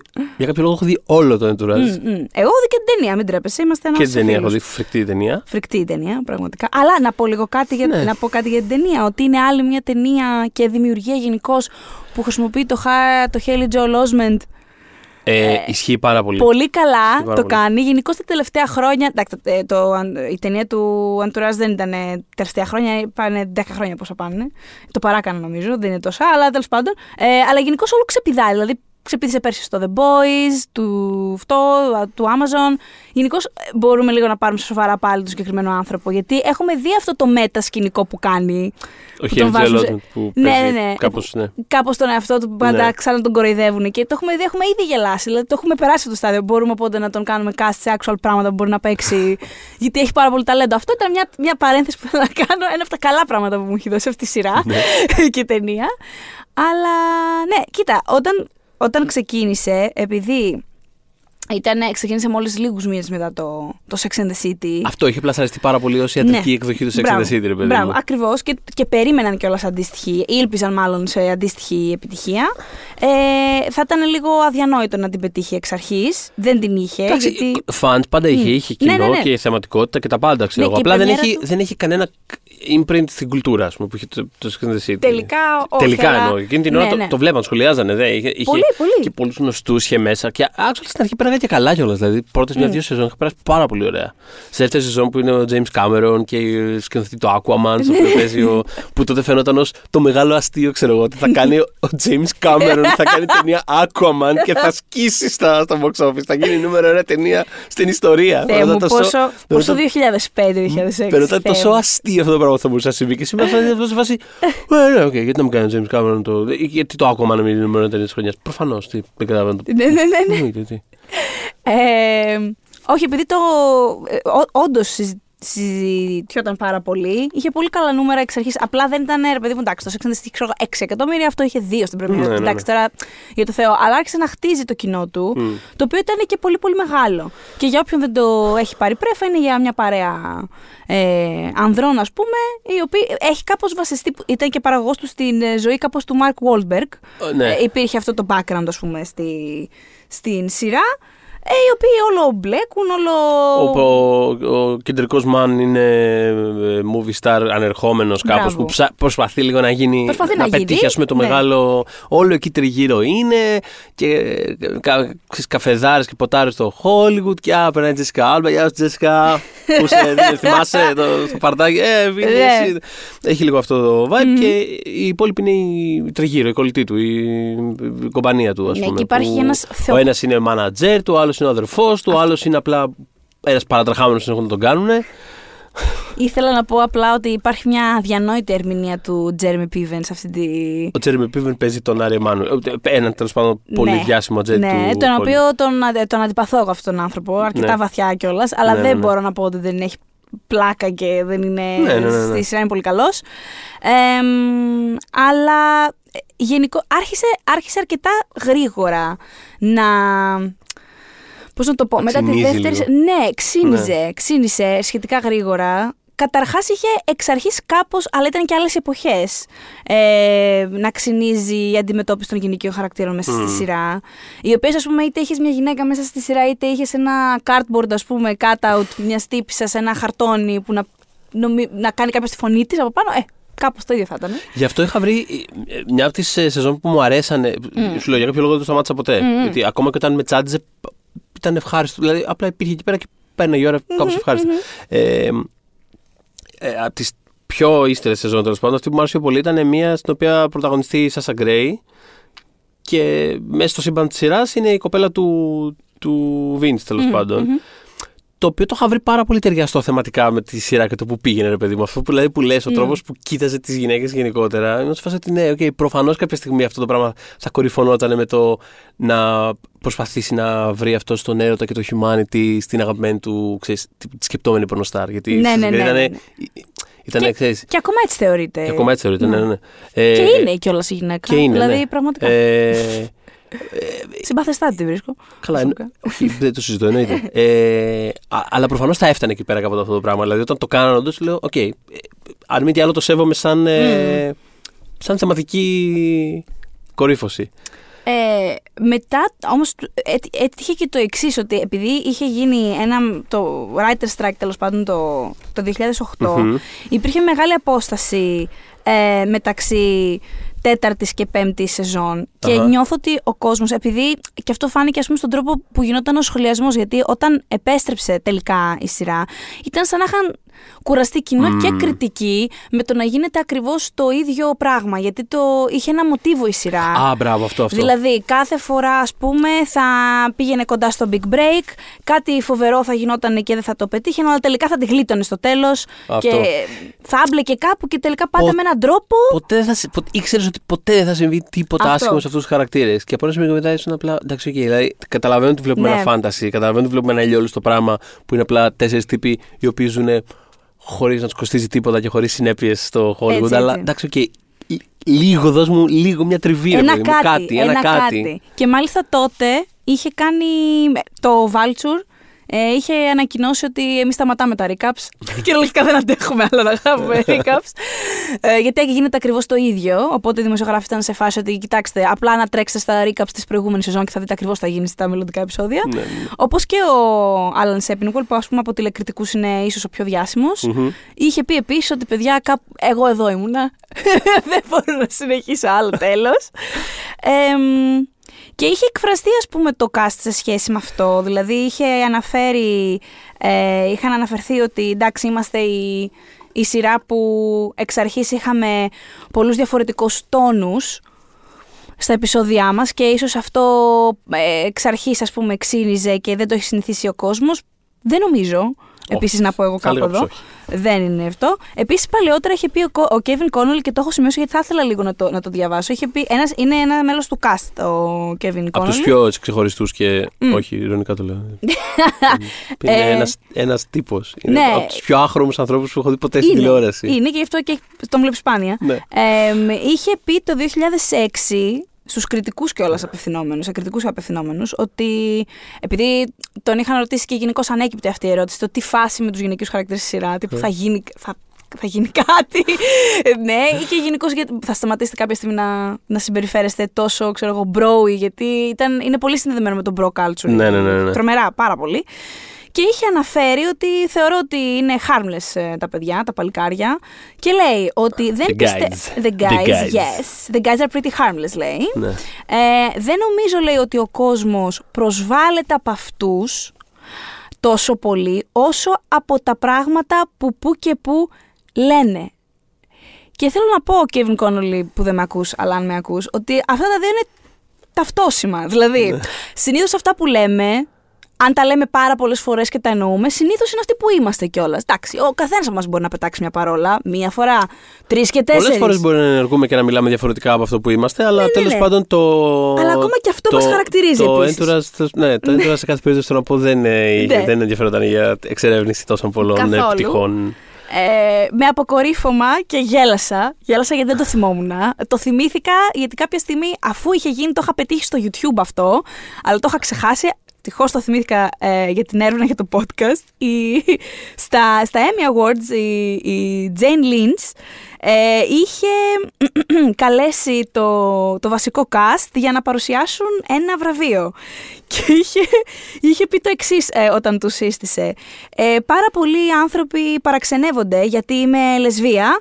Ε, ladies and gentlemen, the cast of Entourage. Ήταν σε φάση. Να, αυτή η τύπη αντρών είναι το γιατί είμαι λεσβία. Προφανώς δεν ισχύει αυτό το πράγμα. Εντάξει. Δεν είναι, δεν είναι επιλογή, δεν το εννοούσε έτσι η γυναίκα, αλλά ε, ήταν πολύ καλό αστείο, θεωρώ. Και μάλιστα ο Kevin Dillon, άλλος ένας από το cast, ε, είχε στεναχωρηθεί, είχε πει ότι ήταν αστείο. Εντάξει, ήταν αστείο, λέει. Εντάξει, γελάσαμε. Αλλά δεν ήταν και πάρα πολύ δίκαιο. Ε, γιατί πιστεύω ότι το cast μας φέρεται σε γενικές γραμμές πολύ ωραία και καλά στους γυναικείους χαρακτήρες και δεν καταλαβαίνω γιατί από την πρώτη σεζόν κιόλας μας λέγανε ότι είναι σοβινιστικό το show μας. Anyway. Δεν πειράζει. Δεν πειράζει, Ναι. it's okay. Ε, ο Kevin Dillon, φανταστικό casting. ε, ο, ο λιγότερο ταλαντούχος και όμορφος αδερφός του. Matt Dillon παίζει το λιγότερο ταλαντούχο και όμορφο αδερφό του Vin Chase. Ναι, Δηλαδή, το οποίο θέλει να μας πει κάτι ο Wahlberg Δηλαδή, για, συγχαρη- για τα αδέρφια του. Συγχαρητήρια που Πραγματικά. το σκέφτηκαν, συγχαρητήρια που το δέχτηκε επίσης. Ναι, ναι, ναι, Seems ναι. like a good dude. Ε, Ναι. Δεν ξέρω κιόλας, ελπίζω να μην έχει κάνει κάτι, δεν, δεν το έχω ψάξει. Ούτε εγώ. Μην γενικώς το- Μην τον quote me on it. Δεν, δεν με απασχολεί ο Kevin Dillon, οπότε και εγώ Ναι. δεν ξέρω. Συγγνώμη αν ε, κάτι παραλείπουμε να αναφέρουμε. Ναι. Ε, και προχωράμε επιτέλους στο Deadwood το 2004. Το Deadwood, ε, όπως και όλες οι διάσημες κοινές σειρές της HBO, παίζουν αποκλειστικά στο Vodafone TV, το σπίτι της HBO στην Ελλάδα και όλο το περιεχόμενο της HBO είναι διαθέσιμο δωρεάν για τους συνδρομητές του Vodafone TV. Ε, το οποίο Deadwood κιόλας πρόσφατα το, ξανα, το ξαναείδαμε γιατί είχαμε και την ταινία. Ήταν από τα πιο συγκινητικά πράγματα που έχουν συμβεί στη ζωή μου. θα πω. Δηλαδή, πραγματικά χωρί υπερβολή. Το αγαπάω πάρα πολύ το Deadwood. Ισχύει, Και- ήμασταν πολύ hype και, και όντως είχε συγκινηθεί πριν τη δεις κιόλας ακόμα την ταινία. Ναι, γιατί είναι. Ε, είναι, η άλλη, είναι η σειρά, ας πούμε, από τις, ε, από τις ε, ας πούμε, τρεις-τέσσερις που θεωρούνται ξέρεις, η, η- η βάση της χρυσής εποχής του HBO, Ναι. δηλαδή Sopranos, Wire, δηλαδή βασικά είναι Sopranos, ε, Wire και Deadwood. Μμμ. Πολλές φορές αυτά πάνε μαζί. Μμ. Το Deadwood είναι αυτό που ε, είναι ένα τσίκ λίγο πιο κάτω. Δηλαδή, αν κάποια από τις τρεις είναι λίγο πιο κάτω, είναι το Deadwood στην κοινή Ναι. ας πούμε, α, αντίληψη. Θεωρώ, ότι συμβαίνει αυτό το πράγμα καθαρά για τη διάρκεια του. Είναι άλλη μια σειρά που λάτρευα και κόπηκε πρόωρα από αυτή τη φάση της HBO. Εκεί θέλω να καταλήξω γιατί είναι η μόνη από αυτές τις τρεις σειρές που κόπηκε και δεν Μμ. τελείωσε. Μμ. Ε, μια πάρα πολύ ακριβή σειρά. Ε, τεράστια, σκηνικά τεράστιο cast επίσης. Ναι, τεράστιο, πάρα πολύ πραγματικά μεγάλο cast. Τεράστιο cast. Το οποίο. Δηλαδή ήταν στο πλαίσιο του. Λοιπόν, θα ήθελα να.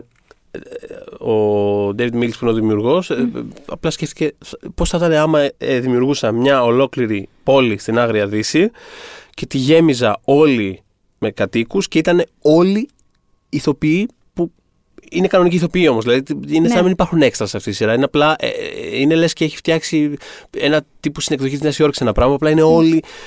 Και βλέπεις ένα, ένα θεόρατο cast. Δηλαδή είναι τύπου 30 ονόματα ρε παιδί μου εκεί μέσα. Και είναι κάποιοι οι οποίοι μπορεί μια σεζόν να εμφανίζονται 1,5 λεπτό το επεισόδιο. Δηλαδή Ισχύει. είναι τεράστιο το cast και στην τρίτη σεζόν έρχονται και άλλοι κιόλας και, ο... και γνωστοί ας πούμε, Ναι. έξτρα ηθοποιοί. Ε, αυτός είχε στο μυαλό του με τέσσερις σεζόν για να κλείσει κάπως αυτό το πράγμα που θέλει να κάνει. Μετά την τρίτη σεζόν του είπανε. «Σ, Εντάξει, sorry, αλλά φτάνει κάπου. Βασικά, Μα, αυτό- ε, ε, ε, ε, συνέβη και το εξής. Επειδή εντάξει, υπήρχε πολύ, πολύ παράπονο γύρω από το, το, το κόψιμο του, του Deadwood και το ίδιο το κανάλι θα ήθελε να δει ένα τέλος. Ε, είχε προτείνει στον Mills, που by the way είναι ο δημιουργός του NYPD Blue, Βεβαίως, που το ναι. έχουμε αναφέρει με διάφορες αφορμές. Με διάφορες αφορμές. Οπότε να το κάνουμε και αυτό ένα αστερίσκο. Είναι ίσως ο αγαπημένος μου.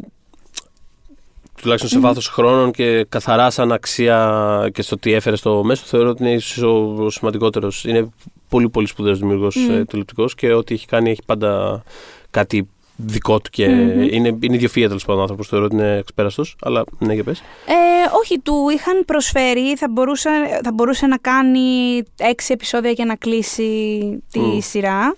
Αλλά έχοντας ήδη εμπειρία με ε, μικρότερες, μικρότερα orders ε, σεζόν, δεν ήθελε να κάνει κάτι τέτοιο, δεν ήθελε να το αποπειραθεί καν. Ήξερε ότι δεν θα έβγαινε κάπου ε, που θα ήθελε να δει τη σειρά του. Και αποφάσισε να, ξέρεις, και ό,τι είναι να έρθει να έρθει. Τελικά ήρθε η- η ταινία μετά από πολλά χρόνια. υπήρχε για πάρα πολύ καιρό ας πούμε, το ότι κάποια στιγμή θα γίνουν δύο τηλετενίες που θα το κλείσουν. Μμ. Υπήρχε για πάρα Μμ. πολλά χρόνια Ναι, υπήρχε ναι, αυτό ναι, το ναι. πράγμα. Στο πλαίσιο του, εγώ θα το πιστέψω μόνο όταν το δω στην οθόνη μου.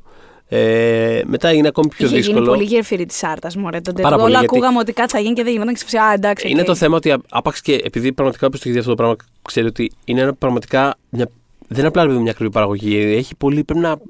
Δηλαδή να χτιστούν τα πάντα. Είναι, όλα- είναι Πραγματικά. πάρα πολύ εξεζητημένο πράγμα σε επίπεδο παραγωγής. Δεν είναι ότι.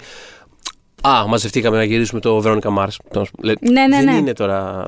Χρειάζεται εκεί πέρα δουλειά. Οπότε ήταν πάντα πολύ πρόσεστο. Πρέπει να φτιαχτούν, τα- πρέπει να γραφτούν τα σενάρια, πρέπει να ξαναμαζευτεί ένα απλά τεράστιο cast, πρέπει να ξαναχτιστεί ολόκληρη η πόλη. Δηλαδή ήταν πάντα κάτι που πρακτικά φαινόταν αδύνατο να γίνει. Γι' αυτό και όταν πραγματικά, πραγματικά ξεκίνησε να γυρίζεται, λέω πραγματικά όντως θα το κάνουν. Όντως θα γυρίσουν την ταινία Deadwood, αλήθεια. Και έχει και πάρα πολύ έρευνα το Deadwood και α- από την πλευρά την καθαρά δημιουργική, το γράψιμο ας πούμε, γιατί ε, αφορά το πώς το Deadwood τέλος πάντων από μια ερημίλα έγινε πόλη ουσιαστικά κάπως, Μμ. κάπως έτσι. Μμ. Ε, και η σειρά είχε πάρα πολύ, ενώ εντάξει είναι fiction, έχει πάρα πάρα Πάρα πάρα πολλά πάρα, αληθινά πάρα, γεγονότα. πολλά αληθινά ιστορικά. Και αληθινούς, ε, και, αληθινές στοιχεία. και πρόσωπα πολλά τα οποία Πάρα έχει πολλά βάλει μέσα, πρόσωπα. στη, μέσα στη, στο μύθο του. Χρησιμοποιούσαν ε, τι- από την τα- από εφημερίδες, αποσπάσματα από εδώ από εκεί της Ντακότα. Τέλος πάντων θέλω να πω ότι ε, ε, είναι ένας φοβερός κόπος το Deadwood σε όλα τα τμήματα. Α. Οπότε ταιριάζει με αυτό που λες ότι είναι πολύ μεγάλο εγχείρημα για να το πιάσουν και τόσα χρόνια μετά Μμ. που είδαμε την ταινία. Χάρηκα βέβαια πέρα από το προφανές ότι είδαμε την ταινία και ήταν και πολύ καλή κτλ. Χάρηκα και για τον ε, Τιμόθη Όλιφαντ. Μμ. Γιατί δεν ξέρω, αυτόν τον άνθρωπο όσο περνάνε τα χρόνια, τον εκτιμώ όλο και παραπάνω. Πολύ, πάρα πολύ δυνατός. Πολύ καλή Μ' αρέσει παρα- πάρα δηλαδή, πολύ. Πολύ καλή τηλεοπτική παρουσία. Δηλαδή και στο Santa Clarita Diet, εντάξει τι να πω, δεν έχω λόγια γιατί. Ο παίζει το Σάκη Ρουβά, είναι φανταστικός. Παίζει το Σάκη Ρουβά, το έχουμε πει αναφέρει στο podcast ναι, ναι, ναι, κατά ναι, καιρούς. Πραγματικά από τους αγαπημένους μου ερμηνείε του δεύτερου χρόνου στη Φοβερό. τηλεόραση. Είναι Φοβερός ε, και απλά ένιωσα ότι ήταν ακόμα πιο σίγουρος στην ταινία. Δεν ξέρω με έναν τρόπο... ε, πάντα καλός ήταν στο Deadwood, απλά ένιωσα ότι ήταν peak ε, Timothy Μμμ. Olyphant στην ταινία και χάρηκα που τον, που τον είδα. Ε, Ε, η σειρά αυτή πάντα. Ένα άλλο ενδιαφέρον πράγμα για τη σειρά αυτή, επειδή αναφέραμε και το κόψιμό της, είναι ότι είχε πάντα το κατά λάθος- ένα από τα κατά λάθο καλύτερα φινάλε στην ιστορία της τηλεόρασης για μένα. Δηλαδή το, ο- το τέλος της τρίτης σεζόν μπορεί να μην ήταν εκεί που ήθελε ο, ο, ο Milch να τελειώσει την, μ, ε, τη σειρά, αλλά τέλος πάντων ε, συμβαίνει ένας ε, φόνος. Ε, και η σειρά τελειώνει με τον ε, χαρακτήρα αυτόν τον κεντρικό του, Ναι. του Ian McShane, McShane. τον ε, χαρακτήρα, ο οποίος είναι ε, κάτω τύπους στα γόνατα και σφουγγαρίζει το αίμα από το πάτωμα. Τέλος πάντων, Είναι ένα εκπληκτικό τελευταίο πλάνο ε, για τη σειρά, έστω και κατά λάθος.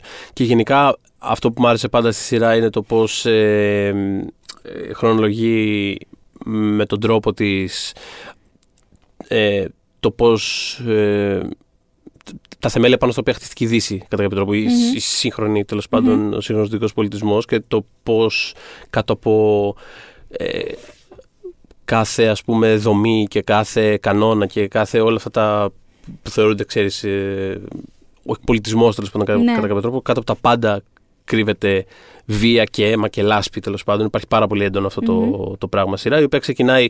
Το Deadwood ήταν μια πόλη χωρίς νόμο, χωρίς νόμους και ο Τιμωθή Όλεφαντ παίζει ας πούμε τον. Αυτόν πάει κάπως να. Ναι. φε- τον πρώτο. τέλος πάντων, Λόμα, να κατά το, κάποιο τρόπο. αυτό, ναι, να το μαζέψει κάπως. Ε, αλλά είναι αυτό. Είναι μια πόλη η οποία ε, στην αρχή της σειράς δεν έχει νόμους. Είναι πραγματικά σαν ένα community. ε, πα- Ο, καθέ... Ο καθένας είναι η κάτι ευκαιρία θέλει. του καθενός, ρε παιδί μου. Τι που κάνει, το καταλαβαίνεις. Άγρια δύση. Άγρια δει τελείως. Και στη διαδικασία της ε, σειράς βλέπουμε το πώς σιγά σιγά φτάνει ο πολιτισμός τέλος πάντων των, των Ηνωμένων Πολιτειών, φτάνει σιγά σιγά εκεί πέρα. Δηλαδή σιγά σιγά εκλέγουν και αντιπρόσωπα, δηλαδή κάπως μπαίνει σε μια διαδικασία τέτοια.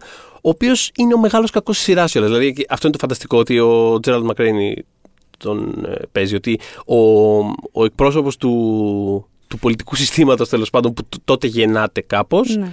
Είναι, Είναι αν μη ένα- τι άλλο, το ύψιστο κακό της σειράς. Ναι, ναι. Είναι ένα ανεκδίκητο κάθαρμα, όπως μου λέγε Ναι. πρόσφατα μια φίλη. και, είναι και, το, κεντ- και είναι και το κεντρικό, ας πούμε, π- ο αντίζηλος, το κεντρικό κακό της, ε, ή αυτό που ξεκινάει κάπως στην μπλοκή της ε, ταινίας κιόλας. Γενικά η οποία μου τον, άρεσε πάρα πολύ. τον Μίλς τον, ε, т- τον απασχολούσε πώς γύρω από σύμβολα κάθε φορά ο άνθρωπος βγαίνει από το χάος και φτιάχνει κοινωνίες. Και στο Μμ, Deadwood μμ. το σύμβολο ήταν ο, ο χρυσός, το χρυσό. Μμ, μμ. Ε, και γύρω από αυτό, ας πούμε, άρχισε να στείνει το όλο το πράγμα. Και μάλιστα είχε σκεφτεί αρχικά, δηλαδή ήθελε αυτό το concept να κάνει. Δεν είχε, δηλαδή άργησε να καταλήξει στην περίοδο του Deadwood, της πόλης πραγματικής. Και σκεφτόταν να το κάνει ακόμα και η πρώτη του ιδέα ήταν να το κάνει στη Ρώμη, ας πούμε. Και πώς τότε έγινε Μμ, ε, κάτι αντίστοιχο.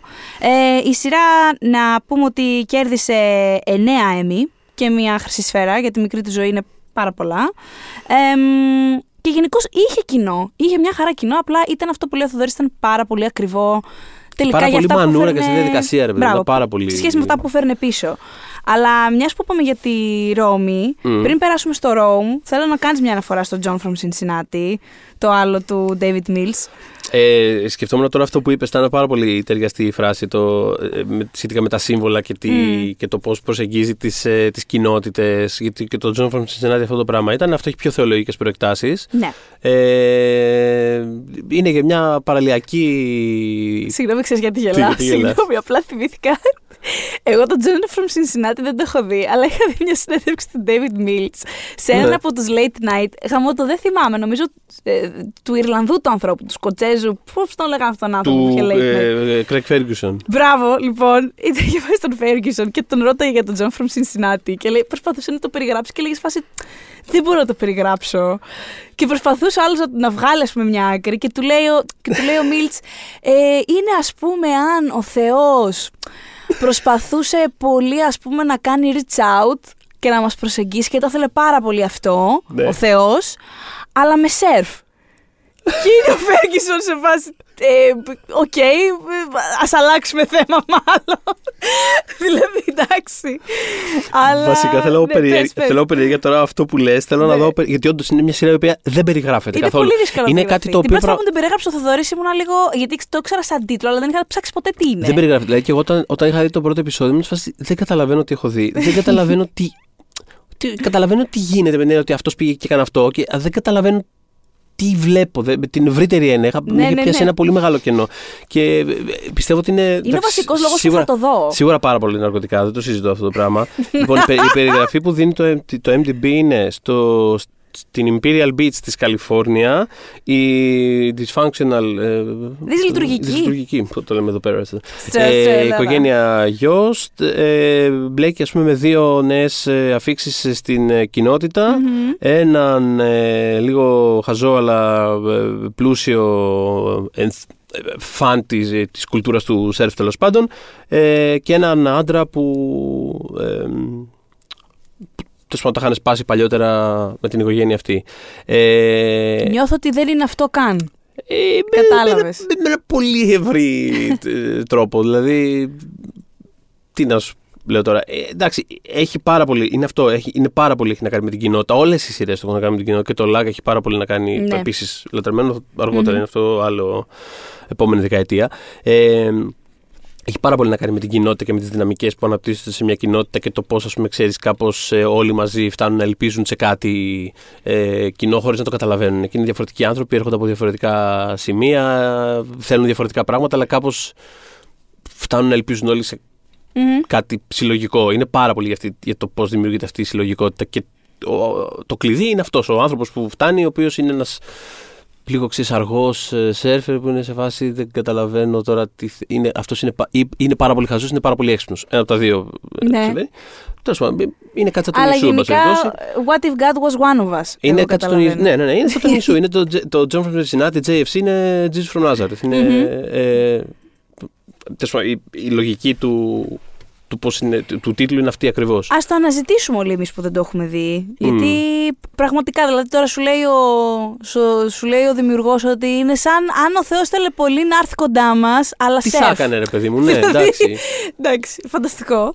Και περνάμε στο Rome, το οποίο Rome ε, το 2005, ε, ε, ξέρω ότι έχουμε αναφέρει ήδη αρκετά για περί σειρών που εξέφυγαν, μάλλον είχαν κακή αναλογία μεταξύ budget και όσων έφεραν πίσω με τον ένα ή τον άλλο τρόπο. Αλλά το Rome νιώθω ότι για την HBO ήταν πολύ... ε, ή- ήταν εκείνο το σημείο ας πούμε, που κατάλαβα ότι όχι, αν δεν έχουμε 100% σιγουριά ότι αυτό το πράγμα μπορεί να βγει, δεν θα τα ξαναπιέσουμε κάτι τόσο Είναι ακριβό. όντως σημείο. ε, Γιατί Και τα ήταν πολύ πρώτα- γνωστή, πολύ γνωστό το cancellation του Rome. Δηλαδή, Α. εγώ το ήξερα αυτό το πράγμα πριν δω δευτερόλεπτο του Rome. Ότι υπάρχει μια πανάκριβη σειρά που η HBO αναγκάστηκε να κόψει ενώ έσκυζε στα νούμερα. Πήγαινε πάρα πολύ καλά το Rome. Μμμ. Πήγαινε πολύ καλά. Και απλά ε, no money, no funny. Και μάλιστα για, το, για τη δημιουργία του Game of Thrones ε, ήταν ένα πολύ βασικό θέμα που έπρεπε οι showrunners να λύσουν. Το πώς θα μετέφεραν αυτά τα βιβλία που έχει τόσες πολλές μάχες και τόση λεπτομέρεια μέσα ο George R. R. Martin με, πάντα με πρότυπο, με παράδειγμα μάλλον το, την άδικη ακύρωση ας πούμε του, του Rome και έπρεπε να βρουν τρόπους να μην ξεφεύγουν από το budget που είχαν κάθε σεζόν και το λέγανε και αρκετά έντονα ότι ας πούμε έχουμε μία, ένα price tag και θα μείνουμε σε αυτό και γι' αυτό και ε, ειδικά τις πρώτες σεζόν που ήταν Του Game of Thrones. του που Game λες. of Thrones Ναι. που ήταν πολύ μετριοπαθές το budget και ας μην του φαινόταν, ήταν όμως γι' αυτό Είδα και... προσέχανε πάντα από τις πιο επεισόδια θα εμφανιστούν εδράκι και Ακριβώς, πώς θα μοιράσουμε τα ακριβώς. σκηνικά έτσι ώστε ήταν ένα επεισόδιο που θα είναι το ακριβό ρε Και παιδί για μου. και Στα όσους υπόλοιπα να είχαμε- συζητάμε σε παλάτια. Ακριβώς. Αυτό που λες, συσσωρεύονταν τα λεφτά σε ένα με δύο επεισόδια και για όσους είχαμε έρθει από το fandom των βιβλίων, ήταν μια ας πούμε αρκετά συνεπής απογοήτευσή μας, ειδικά όσον αφορά μάχες που δεν βλέπαμε ποτέ. Δηλαδή, εγώ θυμάμαι να βλέπω την πρώτη σεζόν και μετά είχε γίνει χαμός στα, στα φόρα. Ε, θυμάμαι να βλέπω την πρώτη σεζόν και υποτίθεται στο βιβλίο υπάρχει αυτή η τελ- μεγάλη μάχη που δίνει ο Ρομπ Σταρκ και είναι και ο, συμμετέχει στο βιβλίο και ο, και ο Τύριον και έτσι χαλάει η μύτη του ας πούμε γιατί ο Τύριον των βιβλίων έχει ξέρω εγώ μισή μύτη. Ε, και στο, στη σειρά απλά του βάλανε ένα σκίσιμο στο, στο πρόσωπο μια ουλή. Ε, θυμάμαι ας πούμε να περιμένω «Ω, αυτό είναι το επεισόδιο της μάχης, θα γίνει χαμός» και βλέπω ότι απλά κάνω knockout τον Tyrion και όταν ξυπνάει ξέρω εγώ έχει τελειώσει η μάχη και με σφάσα «ΟΚ, δεν έχουν λεφτά». δεν έχουν λεφτά γιατί είναι αυτή η μάχη του βιβλίου ας πούμε, το περιμένεις Παναγία μου τι θα γίνει. Και είναι αυτό που λέμε rock falls, everyone dies, αυτό το πράγμα. Οπότε σα- αυτό το, αυτό το χρωστάνε στο Rome, αλλά ήταν και το απαιτητό. Δεν γινόταν άλλο. Δεν, δεν γινόταν να γίνει κάτι άλλο. Γιατί έχεις μια σειρά που έχει τόσο καλά νούμερα, που έχει την, ε, την αποδοχή των κριτικών ε, και πάλι δεν μπορεί να μείνει στη ζωή. Ε, κάτι πιο προ... Ήταν συμπαραγωγή με το BBC εντωμεταξύ και όταν αποσύρθηκε η HBO είχε πέσει στο τραπέζι μήπως και το BBC το αναλάμβανε μόνο του, αλλά σίγουρα αν δεν, Παρά μπορεί, ήτανε- με- δεν υπήρχε περίπτωση. Δηλαδή, το, Ναι, ναι, ναι. ούτως ή άλλως παραδοσιακά το BBC έχει σχετικά μικρότερες παραγωγές. Ε, Ε, πάνω αλλά σε ναι, αυτό που πες. λες για τις πάρα πολλές λεπτομέρειες που, και, και το πώς ας πούμε όλα αυτά τα project καταλήγουν να, είτε να είναι παιδί μου απλά πάρα πολύ ακριβά είτε απλά να γίνονται ασύμφορα ας πούμε, σε ένα level που εδώ πέρα το είδαμε κάπως. Ε, αυτό είναι πάρα πολύ μέσα στην ε, κουλτούρα και στη λογική του HBO και το, θυμόμουν τώρα, το θυμήθηκα τώρα ενώ έλεγες αυτά που είχα μιλήσει με τον... Ε, είχα μιλήσει πρόσφατα με τον ε, Tim- Tim Van Patten ο οποίος είναι από τους πιο ας πούμε τριλικούς σκηνοθέτες τους σκηνοθέτες HBO, ο οποίος Δικτύου. ε, 20 χρόνια τώρα, δηλαδή από το, το 99, το 2000, κάτι τέτοιο τέλος πάντων, ξεκίνησε σκηνοθετώντας κάποια επεισόδια Sex and the City, Sopranos και δεν συμμαζεύεται και τέλος πάντων έχει περάσει, έχει σκηνοθετήσει ε, ε, Wire, Deadwood, ε, Rome και τον πιλότο του Game of Thrones. Έχει κάνει. Το, το πάει, ό,τι, ό,τι έχει περάσει από το HBO αυτά τα χρόνια το έχει κάνει. Και τώρα σκηνοθετεί το Perimation, με αφορμή το Perimation του, του μίλησα. Ο οποίος έλεγε αυτό, ρε παιδί μου, ότι, ότι έχω περάσει 20 χρόνια στο HBO, το διαβάζω από τη συνέντευξη αυτή που υπάρχει στο One Man, ε, και έχω πάει στην αρχαία Ρώμη, έχω πάει στη Δύση, έχω κάνει το Game of Thrones και το, και το Pacific, αλλά δεν έχω πάει στο Los Angeles τον Celtics, γι' αυτό ας πούμε λέει ότι τον ενδιαφέρει κάπως αυτό. Και είναι όλα δημιουργικά, λέει, είναι σειρές με τεράστια κινούμενα κομμάτια, και αυτό λέει υποχωρίζει το HBO από όλα τα άλλα δίκτυα. Λέει είναι πώς σε στηρίζουν και σου δίνουν ακριβώς τι θες για να πετύχεις ε, ό,τι είναι απαραίτητο για να μπορέσεις να κάνεις αυτά τα project πετυχημένα. Και αυτό είναι η προσοχή στη λεπτομέρεια. Αρχίζει κυριολεκτικά με μια βελόνα στην καρταρόμπα, περνά από το σχεδιασμό παραγωγής, την παλέτα χρωμάτων και το πώς θα ενώνεις όλα. Ε, ότι δηλαδή είναι, έχουν πάρα πολύ καλούς ε, ε, υπεύθυνους κάθε δημιουργικό τμήματος που υπάρχει και ότι κάπως αυτό το πράγμα είναι σαν μια μηχανή η οποία κάπως λειτουργεί μόνη της από ένα σημείο και μετά. Γιατί μετά λέει ότι είναι, ότι είναι φόρμουλα λέει, αυτό που κάνει. Δηλαδή, τσεκάρεις μια λίστα, προσλαμβάνεις τους καλύτερους ανθρώπους. Ε, Και πάμε λίγο. Και αρχίζεις να χτίζεις τον κόσμο της σειράς. Αλλά αυτό το πράγμα, όσο και αν ακούγεται απλό, είναι πάρα πολύ Είναι πάρα πολύ ακριβό και είναι δύσκολο. τεράστια διαδικασία και απαιτεί μια κουλτούρα αλφα, ρε παιδί μου. Δηλαδή, α, ε, άμα εμείς είχαμε ξαφνικά λεφτά, δεν θα μπορούσαμε να κάνουμε αυτό το πράγμα. Ναι, δηλαδή, ναι, τύπου, ναι. Α, φέρτε τους ε, 10 καλύτερους που υπάρχουν στο, σε, όλα τα, σε όλους τους τομείς. Ε, Εν τω μεταξύ, ο Μπρούνο Χέλερ, ο δημιουργός, έμαθε ότι θα κοβόταν ε, η σειρά στα μισά των γυρισμάτων της δεύτερης. Ε, οπότε Μμμ. κάπως το σκέφτηκε ότι τουλάχιστον έχω ας πούμε χι επεισόδια μπροστά μου θα το τρέξω πάρα πολύ και γι' αυτό και η δεύτερη σεζόν είναι σα- σαφέστατα πιο αδύναμη από την πρώτη της Rome, γιατί ξαφ, του Rome, συγγνώμη, γιατί ξαφνικά ε, για πότε πεταχτήκαμε στον Αντώνιο και την Κλεοπάτρα, Ναι. γιατί δεν, δεν ήταν τρομερό ας πούμε. Ε, μ, αλλά... Όπω αυτό που είχε κάνει στο, στο Babylon 5 ο, ο Τζο Στραζίνσκι που είχε πλάνο για πέντε σεζόν και κάποια στιγμή φοβόταν ότι θα κοπήσει την τέταρτη και απλά τελείωσε Και όλα τα βάζει- storyline στην τέταρτη. και μετά σε φάση, όχι, πάρε και πέμπτη. Και ήταν απλά, α, well. Α, Εντάξει. Τι να κάνω τώρα. Έπαθε, έπαθε και Game of Thrones, ε, 7η και 8η σεζόν που όλα πηγαίνανε ξέρεις, από εκεί που είχαμε μάθει να Ναι, ναι, ξεκινάει ναι. ένα ταξίδι να κάνει ο ένας ξέρω εγώ στον πιλότο και θα φτάσει τρεις σεζόν μετά. Σεζόν μετά, ας πούμε. Ε, ξαφνικά είμαστε ξέρω, εγώ, στην Κλεοπάτρα και γίνεται φασούλα. Εντάξει, ο- εκεί Ναι, ναι, ακραίο. ναι. Αλλά τι να έκανα. Εντάξει, υπάρχουν προσεγγίσεις και προσεγγίσεις. Όχι, αλλά ο άνθρωπος είπε, ξέρω εγώ, πάμε. Τι να πω. Τι να κάνουμε, Ε, ναι. αλλά εντάξει, είναι από τα κρίμα και μάλιστα συχνά το ακόμα το, θα το συναντήσει κανείς στη δημόσια συζήτηση. Ότι μωρέ το Rome.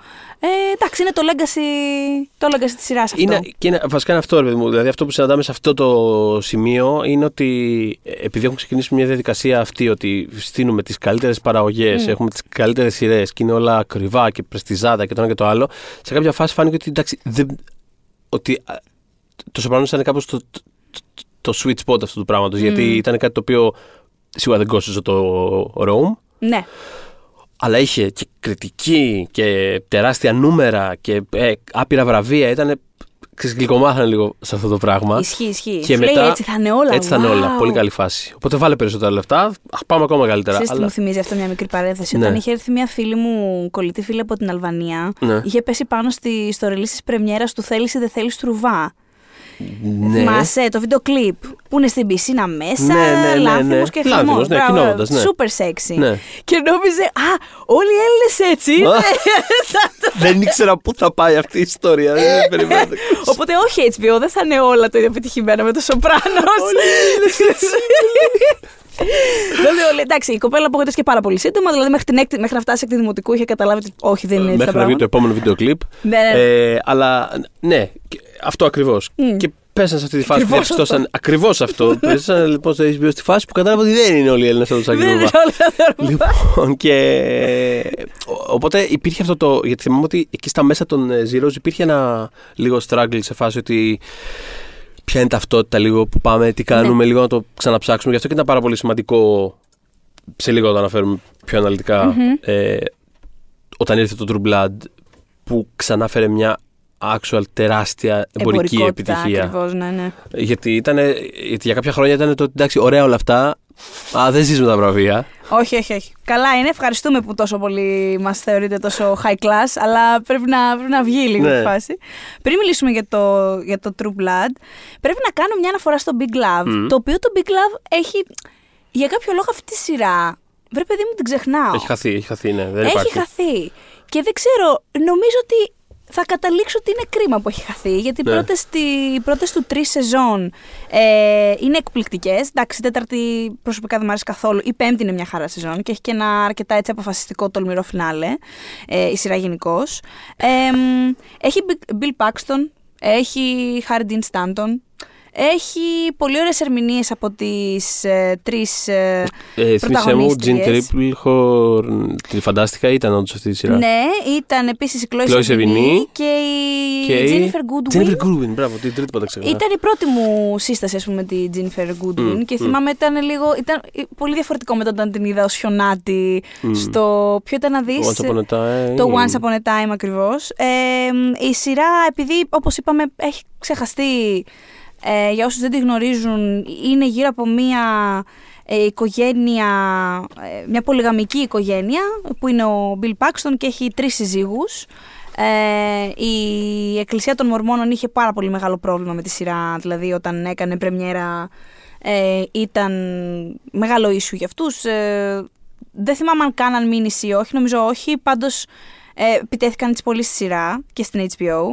Ε, είχε πάρα πολλές υποψηφιότητες. Η Σέβινη κιόλας είχε πάρει και χρυσή σφαίρα για την... ε, Αυτή η σειρά ήταν που πήγαινε, ας πούμε, δηλαδή από, από όλες αυτές τις τριγύρω εκείνα τα χρόνια που ήταν ξέρεις, οι μεγάλες υπερπαραγωγές, ιστορικές, το ένα το άλλο. Αυτή ήταν η προσπάθεια του HBO να, ε, να, π- να παίξει ε, σε ένα πιο, ας πούμε, λίγο πιο παραδοσιακό.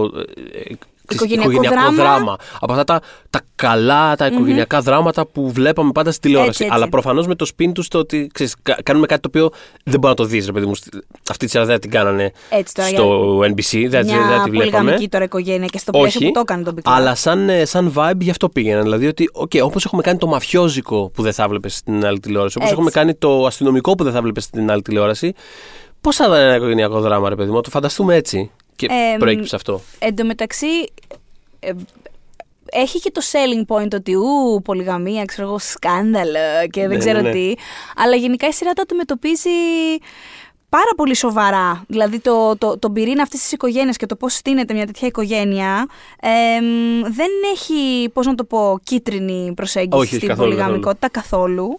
Εμ, έχει πάρα πολύ, ένα πάρα πολύ μεγάλο, τεράστιο μέρος της σειράς, μπορώ να πω ότι είναι και το κέντρο της, έχει να κάνει με το πώς οι γυναίκες σε μια τέτοια κατάσταση υποστηρίζουν η μία την άλλη. Και μάλιστα μετά το κάτι τέτοιο φαίνεται και πάρα πολύ πια σίγουρα στο φινάλε που μετά τον, ε, ε, τον θάνατο του, του Bill Paxton, του Bill Hendrickson νομίζω λεγόταν, στη, ναι, ε, οι τρεις γυναίκες αποφασίζουν να συνεχίσουν να ζουν μαζί. Ε, και αυτό που μου αρέσει πάρα πολύ στο Big Love Πες μετά το θάνατο του Bill Paxton και συγκινήθηκα πάλι γιατί είναι πάρα πολύ Ναι. περίεργο ότι έχει πεθάνει ο Bill Paxton. και εμένα μου φαίνεται πάρα πολύ περίεργο το έχει πεθάνει. ποιο Ενώ ας πούμε λόγο; στο Stanton Εντάξει, Οκ, ο ήταν Bill- και πιο θα πέθανε κάποια στιγμή. Χάρη Dean Stanton είναι ο άνθρωπος σε ένα. Εντάξει. Ναι, ναι, ναι. Πολύ Όχι, κρίμα. καταλαβαίνω ακριβώς Πάρα τι πολύ λες. κρίμα. Υπέροχος, λατρεμένος. Και το ξεχνάω ότι έχει πεθάνει. Πάρα πολύ συμπαθής. Ναι, ναι. Ε, μ, όχι, έλεγα ότι αυτό που, που, που μου άρεσε πολύ στο Big Love και δεν το είχα ξαναδεί ως τότε και θα πω ότι δεν νομίζω ότι το έχω ξαναδεί έκτοτε ίσως με εξαίρεση το Rectify το οποίο είναι αγαπημένη μας ε, σειρά με τον, με τον Θοδωρή. Μάλιστα, όταν κάναμε τις 20 καλύτερες ε, σειρές που έχει βάλει ο 21ος αιώνας ως τώρα είναι στο νούμερο 2.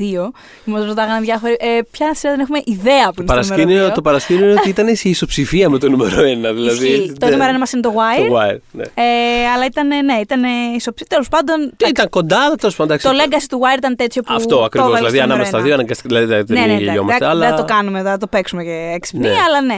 Ε, το, το που το Rectify έχει να κάνει με έναν τύπο που φυλακίστηκε στα 19 του στο Death Row γιατί κατηγορήθηκε για τον βιασμό και το φόνο μιας κοπέλας και τέλος πάντων λό- μέσω νέας εξέτασης DNA φεύγει από την, ε, την, βγαίνει από την φυλακή, πρέπει να ξαναστήσει τη ζωή του όντας πια σαν 40 plus άνθρωπος και βρίσκει μια παρηγοριά στην πορεία των σεζόν στη θρησκεία, Μμμ. ε, στη χριστιανοσύνη, ξαναβαφτίζεται, οπότε κάπως το άγγιξε περίπου σαν το Big Love, ε, ενώ το αντιμετώπιζε, το αντιμετώπιζε πάρα πολύ ε, φυσιολογικά, χωρίς να του κουνάει το δάχτυλο, ότι α, καταφεύγεις ας πούμε ε, στον Θεό και όλα αυτά. Ήταν, Ναι, ναι, ναι. δεν, ήταν, δεν ήταν καθόλου πρίτσι, τίποτα. Το Big Love λοιπόν, νομίζω ότι αντιμετωπίζει πάρα πολύ σοβαρά το γιατί οι άνθρωποι καταφεύγουμε τόσο πολύ στη θρησκεία διαχρονικά και τι είναι αυτό που μας κρατάει μέσα σε μια κοινότητα που έχει στηθεί γύρω από αυτό.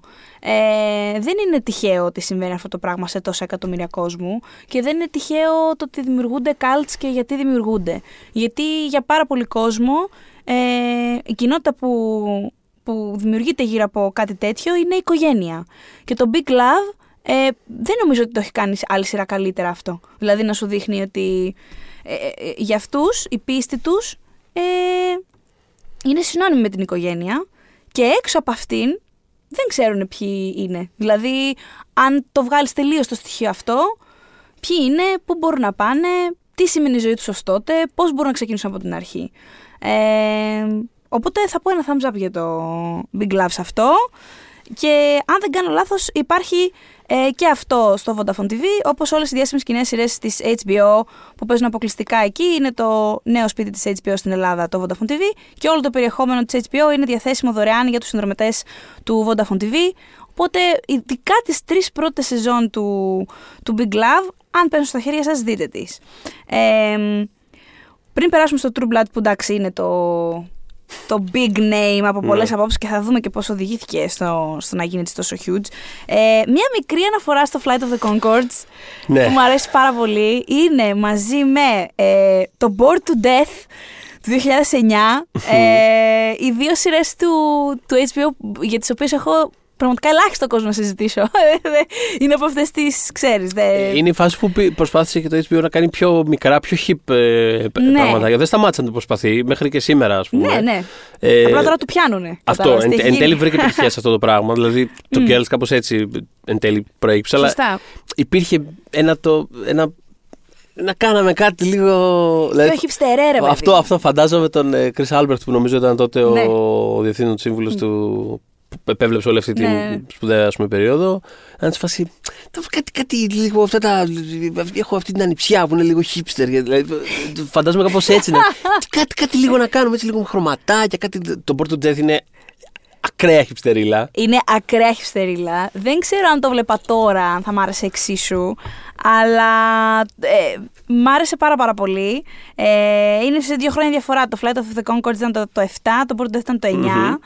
Ε, μ, το Flight of the Concords είναι για τέλος πάντων μια άθλια μπάντα από τη Νέα Ζηλανδία. που Ποια προσπαθεί η να- τρίτη ή η τέταρτη καλύτερη cover band της Νέας Ζηλανδίας; Δεν θυμάμαι πώς περιγράφουν τους Έχεις εαυτούς δίκιο, τους. ούτε Κάπως εγώ. έτσι.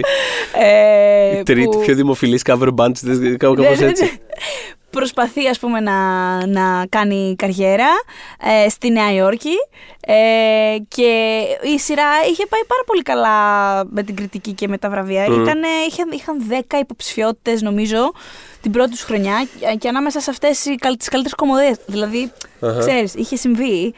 Αλλά εντάξει.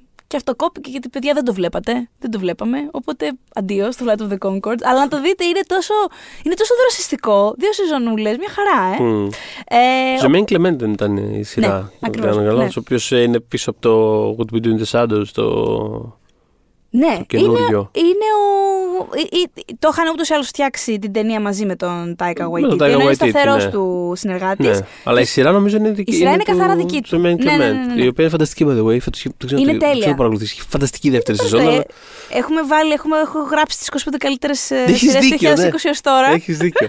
Και είναι μέσα το What We Do in the Shadows, είναι φανταστικό. Και γενικώς δεν υπάρχει. Έχω καταλάβει ότι αυτός ο άνθρωπος, ο Κλεμέντη, δεν έχει κανόνες. Δηλαδή δεν είναι. Απλά, ειδικά στο What We Do in the Shadows, απλά ό,τι σκέφτεται το γράφει και το λέμε στη σειρά. Δηλαδή δεν υπάρχει κάτι που σκέφτεται Α, αυτό μου ωραία ακραίο. Όχι, δεν είναι τίποτα ακραίο, το βάζουμε. Στο οποίο Εντάξει. ήμουν στο, στο φεστιβάλ Βερολίνου μια χρονιά όταν είχε παιχτεί το What We Do in the Shadows, είχε κάνει QA μετά ως ως βαμπύρ και ήταν σε φάση μην, Αχ, αν- Θεέ μου. μην ανάψουν τα φώτα γιατί με ενοχλούν και Αχ, απλά Θεέ έγινε μου. το QA. Αχ, όχι, δεν το ξέρω αυτό, Μην αλλά βγάζετε μπράβο. φωτογραφικές μηχανές, σας παρακαλώ, με ενοχλούν και πήγε όλο έτσι. Είναι πολύ λογικό που είναι τόσο καλή φίλη με τον Τάικα Waititi, έτσι. Δηλαδή, πιάνουν και οι δύο άροι. Τα- Και ο Τάικα ήταν νομίζω. Ναι. Μαζί το είχαν κάνει.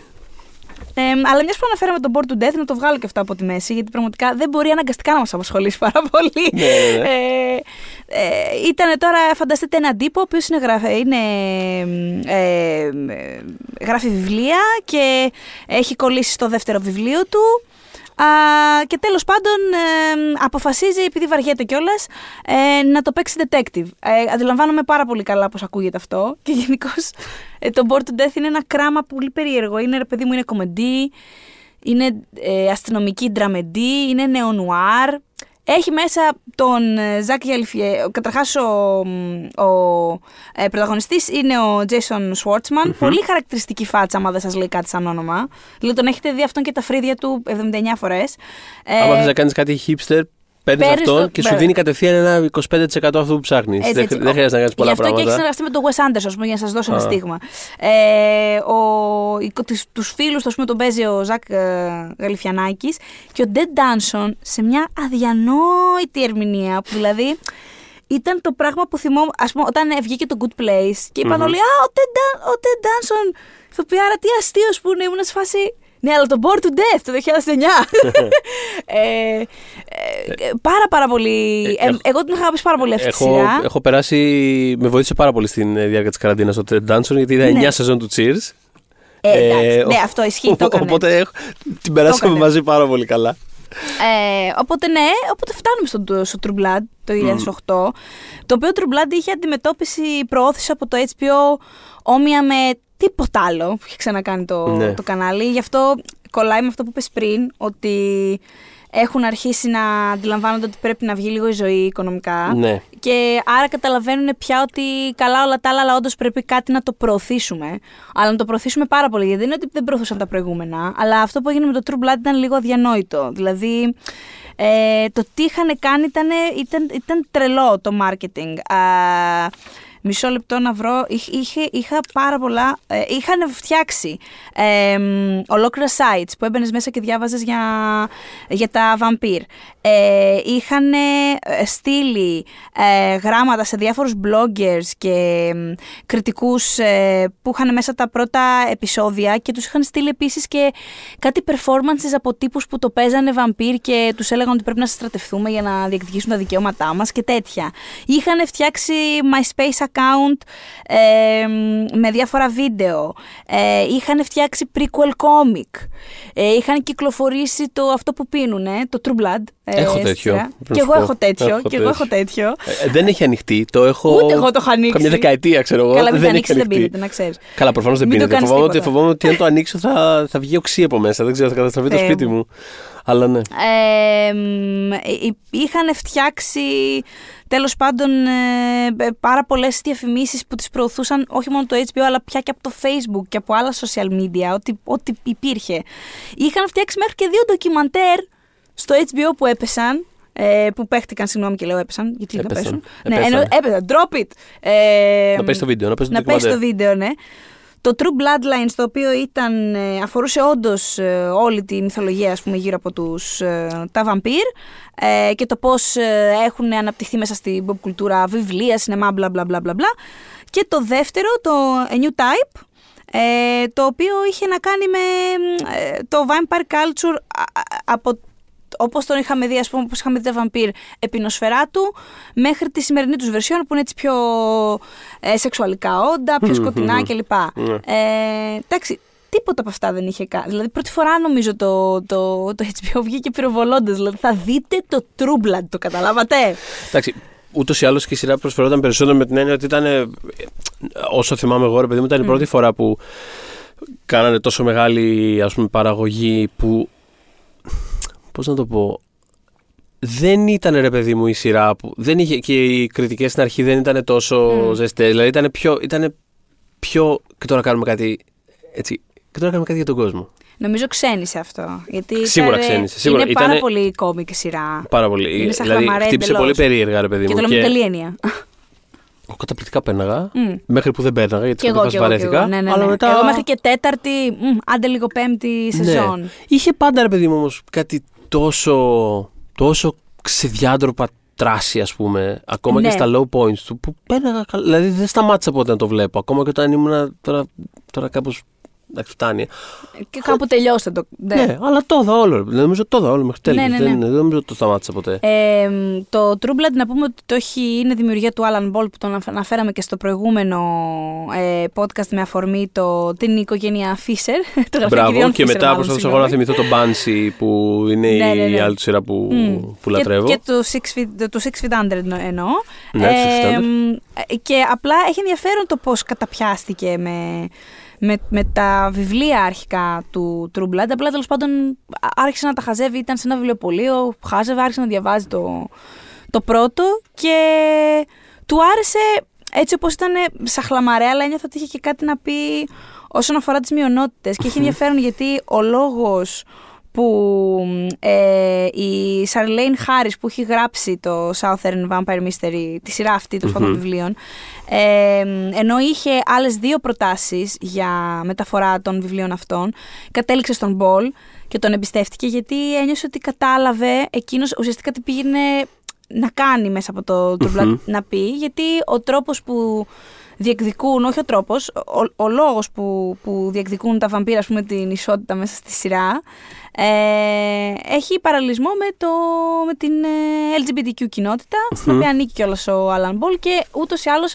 η Χάρης μπορεί να μην είχε στο μυαλό της συγκεκριμένα, της, τη συγκεκριμένη κοινότητα, παρόλα αυτά όντως ε, υπήρχε εξ αρχής η αλληγορία στο μυαλό της ότι τα βαμπύρ σε αυτή τη σειρά βιβλίων είναι, θα μπορούσε να είναι μια μειονότητα και άρα θα αντιμετωπίζει πράγματα που αντιμετωπίζουν οι μειονότητες στον κόσμο μας. Μμ. Ε, το άλλο όμως που, είχα πει, που είχε πει και το θυμάμαι παρότι δεν τη βρήκα ακριβώς στη δήλωση, είναι από μνήμης σε αυτό που θα πω, που, που μου άρεσε πάρα πολύ, ε, που είχε αναφέρει η Χάρη και που πάντα το, το υποστήριζε αυτό στο True Blood, γιατί μεταφέρθηκε Ναι. στην οθόνη, είναι ότι είχε πει για την ε, Σούκη.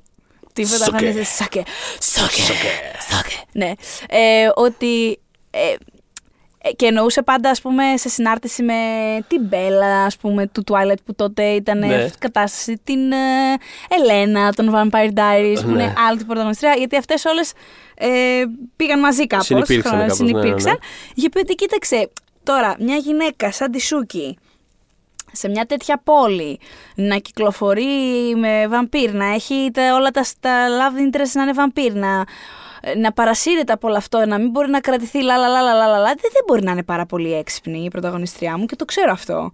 Και, και μ' άρεσε που το True Blood αυτό το πράγμα το αγκάλιαζε, γιατί το είχε καταλάβει ο Μπόλ ότι ρε παιδί μου δεν είναι normal όλο αυτό το πράγμα να, το, να μας το παρουσιάζουν ως ε, το απόλυτα ρομαντικό, Ναι, ναι, ξέρεις, ναι, σε ναι. άλλου τύπου τέτοιες ιστορίες ας πούμε. Το True Blood αντιλαμβάνεται και φάνηκε και στο φινάλε, το οποίο μου άρεσε εμένα πάρα πολύ. Η κατάληξη της Σούκη μάλλον συγκεκριμένα. Μμμ, μμμ. Ε, την εκτίμησα πάρα πολύ. Είναι η κατάληξη που ήθελα πάντα, πάντα να έχουν αυτού του τύπου ηρωίδε οι ηρωίδες και μόνο η Σούκη την είχε ως τώρα. Ότι κάπου συνέρχεται και καταλήγει με έναν θνητό. Δηλαδή, δεν χρειάζεται να θυσιάσει όλη τη τη ζωή να γίνει βαμπύρ, να γίνει το, να δεν ξέρω και εγώ τι, να πεθάνει, να δίνει το αίμα της. Το έκανα, σου λέει εγώ, την έζα τη ζώουλα μου και συνειδητοποίησα ότι δεν λένε αυτά όλα. Εντάξει. Και Αυτή, μια αυτή, χαρά- αυτή καλή είναι να τους κυνηγάς. ναι, και αγκάλιασε Α, την εντάξει. ανθρωπιά τη, ρε παιδί μου. Ναι. Αυτό, ότι είναι άνθρωπος και δεν τρέχει και τίποτα. Γιατί όπως βλέπουμε και στα περισσότερα πράγματα, τα βαμπύρ δεν είναι και κάνα τώρα, ας πούμε, το πρότυπο ας πούμε, να διαλέξεις να είσαι βαμπύρ αντί άνθρωπο. Δηλαδή δεν είναι ότι. Κατάλαβες. Διαχρονικά Εγώ είναι. δεν ξέρω εγώ. Έτσι, τόσο legit, ας πούμε, σαν, σαν, πρω- σαν πρότυπα. Αχ, να ήμουν ο Μπίλι, ο Έρικ, ξέρω εγώ. Εντάξει, καταλαβαίνω ότι ζουν για πάντα, αλλά δεν τους συμπλέψει και καλά σε σχέση με αυτό. Το Vampire Bill δεν ήμουν καλά. Πραγματικά δηλαδή ξέρεις, επειδή πάντα έχεις. Ναι, ναι. Πάντα περιμένεις κάτι πιο arts, λίγο πιο. Τα Ναι, βαμπύρο, ναι, ναι. Lestat, ξέρω εγώ. Δηλαδή κάτι. ναι, αυτό. ακριβώς. Και ήταν. Ο Bill. Ο Bill. Ο, Ήταν ο, ο παλιό Μπιλ. ο Bill. Α, ήταν ωραίο Που Bill. ήταν και ένας τύπος. Ενώ Ναι. δεν είχε κάτι. Ένας τύπος, ο Bill. Για μένα δεν ήταν τίποτα ούτε ο Έρικ. Ε, έχω να σου πω. Εντάξει, ρε παιδί μου, Απλά ο Eric έχει, είναι- έχει το, το rockstar του βαμπύρου. Ο Eric είναι Full. πιο. Ο Eric είναι ο Eric. Full. εντάξει. Αλλά γι' αυτό και εγώ δεν είχα θέμα ποτέ. Δηλαδή στο. Υπήρχε πάντα πάρα πολύ Team Billy, Team Eric. Ναι, ναι, ναι, ναι. Εννοείται, πάρα πολύ. Αλλά γενικά, εγώ ήμουν σε φάση, ξέρω εγώ, βρείτε τα ή μην τα βρείτε. Δηλαδή δεν είχα κανένα θέμα με τον Bill. Σα ίσα απολάμβανε το γεγονός ότι ήταν τόσο. Ο γείτονας, ρε παιδί μου, κατάλαβες. δεν ήταν κάτι. Είχε προφανώς όλα αυτά τις ορμές, το Νατάλο, τα λάθη του παρελθόντος του, καταραμένη η ζωή και όλα αυτά, αλλά ε, ήταν ο Μπιλ. Και καταλάβαινε γιατί τον ήθελε και σου και εντωμεταξύ. Που ήταν για κάποιο λόγο απορία. Δηλαδή δεν ήταν, ξέρω εγώ. Όχι μόνο, εντάξει. Καλά, της φέρανε, Ε, ε, έκατσε. ναι. Δεν είναι κάτι. Και είπαμε, σου και παιδιά δεν είναι ιδιαίτερα έξυπνοι σε ένα, ως ένα άλλο Σοκέ. σημείο. Λοιπόν, και είναι, ε, μπορούμε να το πούμε. Είμαστε allowed, γιατί το λέει και η ίδια η δημιουργός της. Οπότε μπορούμε να το πούμε, it's okay. Διασκέδαζε πάρα πολύ με το πώς την έπαιζε η Pac Queen. Ναι, πάρα Ε, πολύ. Και το μεταξύ η Pac Queen γινόταν και καλύτερη, ε. Δηλαδή στη Ναι. τελευταία σεζόν είναι πάρα πολύ καλή η Pac Queen. Ναι. Και τι- τίποτα γενικότερα, πα- παρότι αυτού του τύπου τα τρίγωνα, ξέρεις, τα, τα Μμ. βαριέμαι, σαν, δηλαδή τύπου δεν με νοιάζει, ξέρεις, Μμ. κάπως. Ε, μ' άρεσε, ρε παιδί μου, που η σειρά ενώ είχε αυτό σαν ε, σημείο κίνησης, μετά απλά έχτιζε ένα σύμπαν που κα- χρόνο με το χρόνο γινόταν, ε, ξέρεις, βάζανε μέσα κάθε λογής μεταφυσικών. Ό,τι, ό,τι, Και κάνανε ό,τι πάρει ό,τι- 100 ήταν το τρόπο. Ό,τι, ό,τι παλαβομάρα μπορεί να σκεφτείς, ξέρω εγώ, την πετάγανε και αυτοί μέσα. Δηλαδή, από ένα σημείο και μετά, ξέρεις, δεν υπήρχε, δεν υπήρχε έγνοια του πώς θα ταιριάξουμε αυτό σε- στην υφή της σειράς. Ήταν το. Θα σου πω Sure, κάτι. πάμε. Έτσι όπως κοχλάζει αυτό, πέτα μέσα και το τάδε. Πέτα και την αδερφή σε πολλά εισαγωγικά του Έρικ, με την οποία προφανώς κάνει 17 φορές το επεισόδιο σεξ. Που δεν θυμόμουν ότι υπάρχει, αλλά ναι, τη θυμήθηκα τώρα που την είπες. Ναι, ναι, ναι, Αυτή, ας πούμε, ρίξε και δύο πέντε εφτά λικανθρώπους. Πιάσε και Βέβαια. μία, ξέρω εγώ, σάκιουμπους. Που... Δηλαδή, ό,τι μπορούμε να το Όλα, όλα, πετάξουμε. όλα, ναι. Και έπιασε όλο αυτό κιόλας, επειδή μιλάγαμε πριν για όλη αυτή την προσπάθεια που κάνανε με το marketing κτλ. Γιατί το True Blood ήταν η μεγαλύτερη τους επιτυχία από το Sopranos. Μμ. Και το True Blood ήταν το 2008 και το Sopranos ήταν το 99. Το 99. Οπότε, Οπότε- το είχαν ανάγκη και το πέτυχαν. Ε, είχε κάνει τότε και θυμάσαι το εξώφυλλο στο Rolling Stone. Που είχε γίνει σκάνδαλο. ναι, ναι, ναι, ναι. Είχαν κάνει, γκουγκλάρετε το αν δεν το έχετε δει. Βάλτε True Blood Rolling Stone cover. Είναι η Paquin στη μέση. Ε, ναι, δεξιά hashtag και αριστερά. ανάμεσα. Hashtag ανάμεσα. Ε, δεξιά αριστερά ε, Eric Bill. Ο φίλο ο Bill Κιόλα είναι ο σύζυγό του μέχρι και σήμερα, έτσι να τα λέμε και αυτά. Ε, οι οποίοι είναι ολόγυμνοι. Γιατί αν τον ήθελε τον Bill. Να, ορίστε. Ορίστε γιατί τον ήθελε, μπορείτε, έτσι. Ε, και μάλιστα θυμάμαι ότι είχε πει Πάκο ότι όταν είχε ερωτική σκη- υ- υπήρχαν κάποιε ερωτικέ σκηνέ, επειδή είχε ανακατευτεί και σκηνοθεσία αυτό στην πορεία. Ναι. Ε, που τι γύριζε με άλλον άντρα, ρε παιδί μου. Ναι, ναι, Οπότε, ναι. ναι, ναι. Και αυτό ήταν, λέει, πίσω από την κάμερα και έτσι έλεγε Χαφάν, αγάπη μου, δηλαδή. Στε μου φαντάζομαι να είσαι ηθοποιό. Πρέπει να στενεί ότι οι άνθρωποι τέλο πάντων. Εντάξει, ναι, όχι τέλεια αντιμετώπιση από το σύζυγο. δηλαδή, μπράβο, good for you, φίλε μου. Ε, μ, αλλά. Στίβεν Μόγερ. Δεν Steven λέω, δεν Moyer, λέω το μπράβο, σύνορα ναι, το ναι. όνομά του. Ναι, ναι, ναι. Ε, και ναι, στη μέση λοιπόν υπάρχουν δεξιά ολόγυμνοι, καλυμμένοι με αίμα. Και είχε γίνει τότε ένας χαμός που ότι δεν ντρέπονται. Ε, ναι, δεν, σαν δεν ντρέπονται. Που ε, βγάζουν, προωθούν τη βία και το σεξ και όλα αυτά. Και είχε πει ο Alan Ball, παιδιά, επειδή ξαναλέω το Twilight ήταν σύγχρονο, ε, ότι εγώ δεν τα καταλαβαίνω αυτά τα ε, καλά αποχή από το σεξ και κάτι τέτοια. Βα- Για βαμπίρ είναι, βαμπίρ γράφεται. Ε, δεν είναι, είναι ερωτικά πλάσματα, είναι βία, αλλά πώς θα το πλασάρουμε. Τέλος πάντων, τον ακούω. Σίγουρα το ακούω πιο πολύ από το Twilight πάντως. Anyways, ε, ναι. Και επίσης, ε, μ, τα DVDs του True Blood και το λέω, θα το πω σε συνάρτηση και επειδή είχαμε αναφέρει ήδη από τα podcast για το Lost ότι το Lost ήταν υπερεπιτυχημένο ε, στις πωλήσεις των DVD του. Δηλαδή για τη δεύτερη σεζόν είχε πουλήσει ένα εκατομμύριο αντίτυπα. Δεν παίζουν αυτά. Ναι. Δηλαδή δεν παίζουν αυτά. Ακόμα και τις καλύτερες μέρες δεν παίζαν αυτά. Το True Blood είναι πολύ κοντά σε αυτό. Ε, μ, μάλιστα όταν είχε μπει στα, στο chart ας πούμε των DVD το 2009 ήταν ε, μ, η, μόλις η δεύτερη φορά που είχε γίνει κάτι τέτοιο για τηλεοπτική παραγωγή, για, για σειρά δηλαδή. Ε, μ, η πρώτη σεζόν είχε πουλήσει 1,6 αντίτυπα. Ε, και στην πορεία πέσανε προφανώς, αλλά όχι και τρομερά. Δηλαδή πάλι ένα εκατομμύριο για τη δεύτερη, για την τρίτη περίπου ένα εκατομμύριο. Ε, μετά 660.000 αντίτυπα. Τέλος πάντων, ε, το True Blood είχε και ζωή τέτοιου τύπου. Δηλαδή ο κόσμος ήθελε να το έχει σπίτι του, να έχει τη σεζόν, ε, να το βλέπει. Καλά, είναι τρομερά rewatchable αυτό το πράγμα. Γιατί Είναι. δεν, δηλαδή δεν υπά... Μμ. Ακόμα και στο background το αφήσει να παίζει, θα... συμβαίνουν πράγματα σιδερώνεις, τόσο over. μαγειρεύεις, Ρε παιδί ναι. μου, είναι τόσο over the top τα πράγματα που μπορούν να συμβαίνουν ανά πάσα στιγμή στη σειρά που κάπως θα σου πάρει την προσοχή. Δεν χρειάζεται να, πια- δεν χρειάζεται να το έχεις παρακολουθήσει και πάρα πολύ. Δηλαδή, άμα το έχεις Ναι. δει εννοώ ήδη. Ναι, ναι, ναι. Δεν- Αυτό, θα έχει Εγώ μια την σκηνή. πρωτοδεύτερη σεζόν τη χάζευα και τώρα άμα μου τις... ε, Δεν νιώθω την ανάγκη, άντε να το κάνω, ας πούμε. Ναι, γιατί έχω, άνετα, άνετα. Ναι, ας πούμε τον John from Cincinnati Ναι. έχω μεγαλύτερο energy. να το δω. Αξίζει, αξίζει να το δεις Ναι, πραγματικά. αλλά ναι, ε, θα το βλέπα, θα το βλέπα. Είναι αυτό ε, που λες, έχει, είναι πολύ... Επίσης, είχε σπουδαίους τίτλους αρχής. Είχε Από τους σπουδαίους. αγαπημένους μου όλου του HBO. Ισχύει, που ισχύει. σε αυτή τη φάση I wanna do bad things with you. Χαμός. Βουλιαχτά στο τέλος. Ναι, ναι, ναι, ναι, ναι, ναι. Αυτά τα. Ένα παράφρον μοντάζ, ξέρω εγώ, εικόνων και ήχων. Τέλος καταπληκτικό. Και ήταν σε αυτή τη φάση που ξέρεις, οι άλλες σειρές είχαν λίγο πιο. το Deadwood εκεί πέρα με αυτή τη λυρική μπαλαλάικα και κάτι αλογάκια να τρέχουν. λυρική μπαλαλάικα. Αυτό, το, το μπαγλαμαδάκι, ξέρω εγώ, εκεί πέρα τι είχε. Ήταν κάτι. Λίγο ξέρεις αυτό. Α, κάτι σκιές και κάτι από Τα λατρεύω αυτά. Φανταστικά, δεν το συζητώ. Τέχνη. Τέχνη.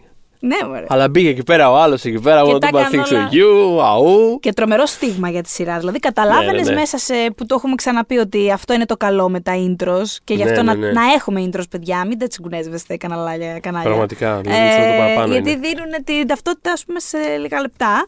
Ε, δευτερόλεπτα, μάλλον. Το True Blood αυτό το έκανε τέλεια.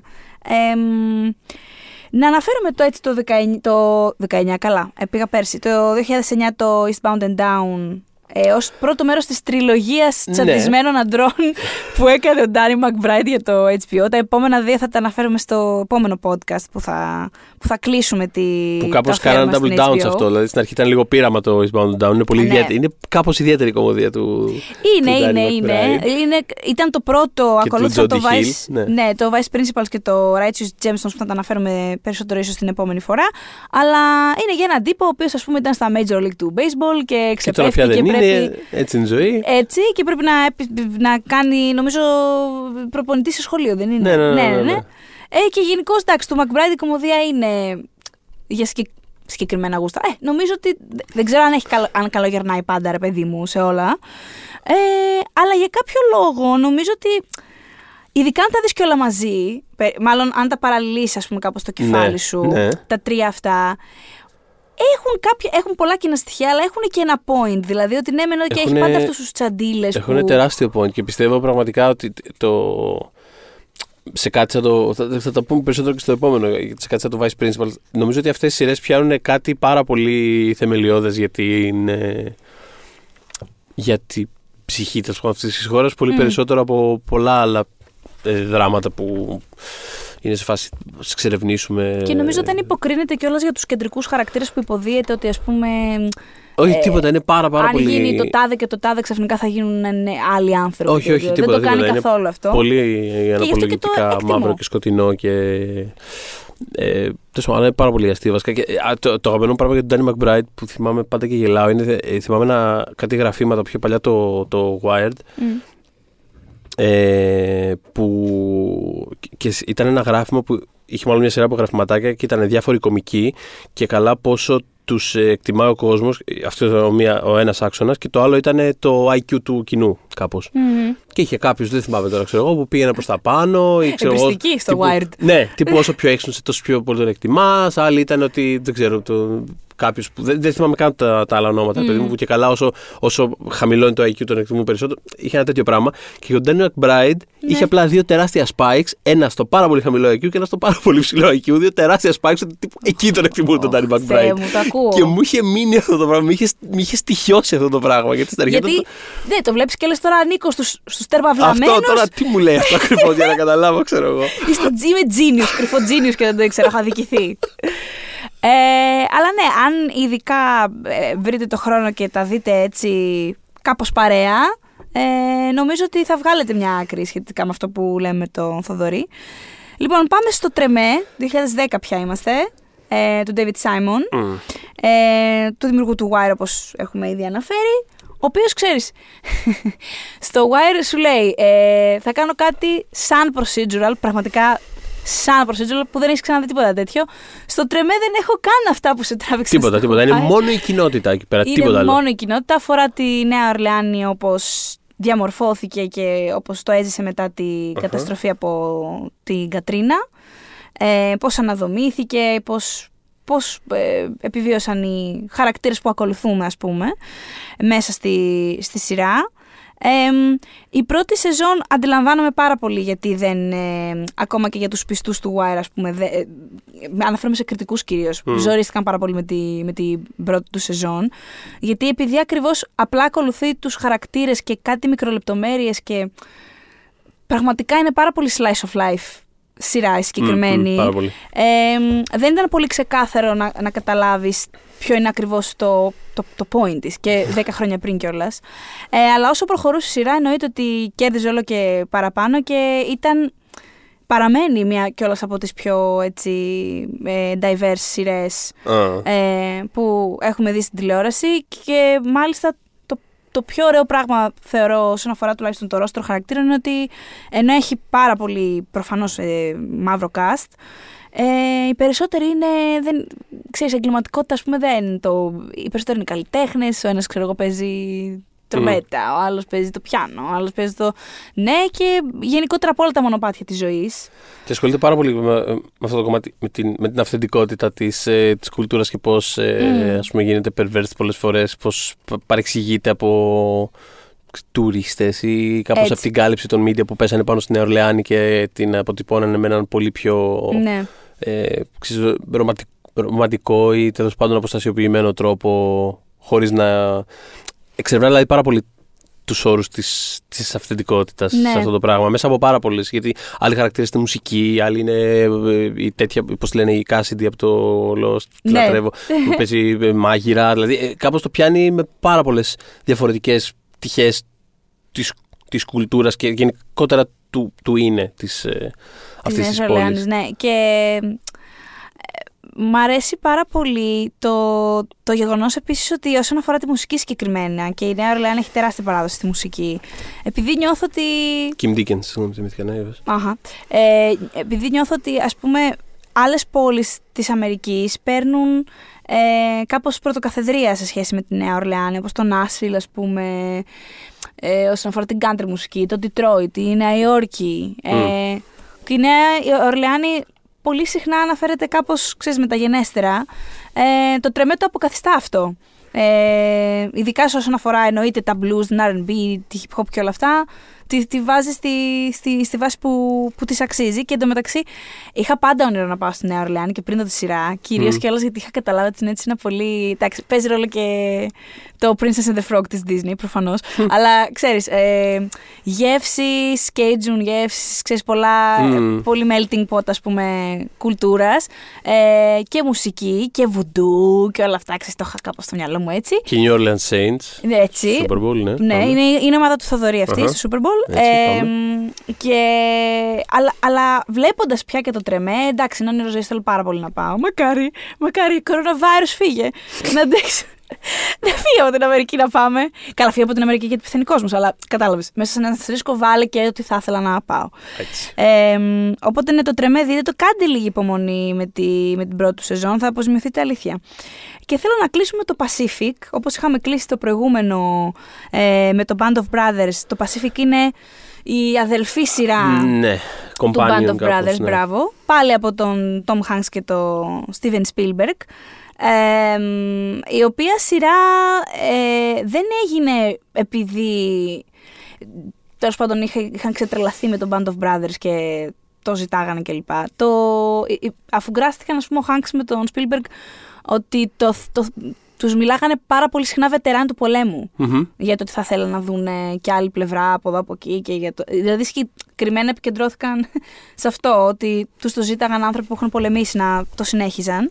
Ε, και μάλλον το κάνανε με πάρα πάρα πολύ αυθεντικό τρόπο, γιατί είναι γνωστό ότι αφού είδαν τη σειρά πάρα πολύ βελτεράνοι μετά ανέφεραν ότι είχαν flashbacks του πολέμου και Οκ. βαρύ PTSD και λοιπά. Οπότε παιδιά εσείς το ζητήσατε όμως, δηλαδή πραγματικά be careful what you wish for γιατί...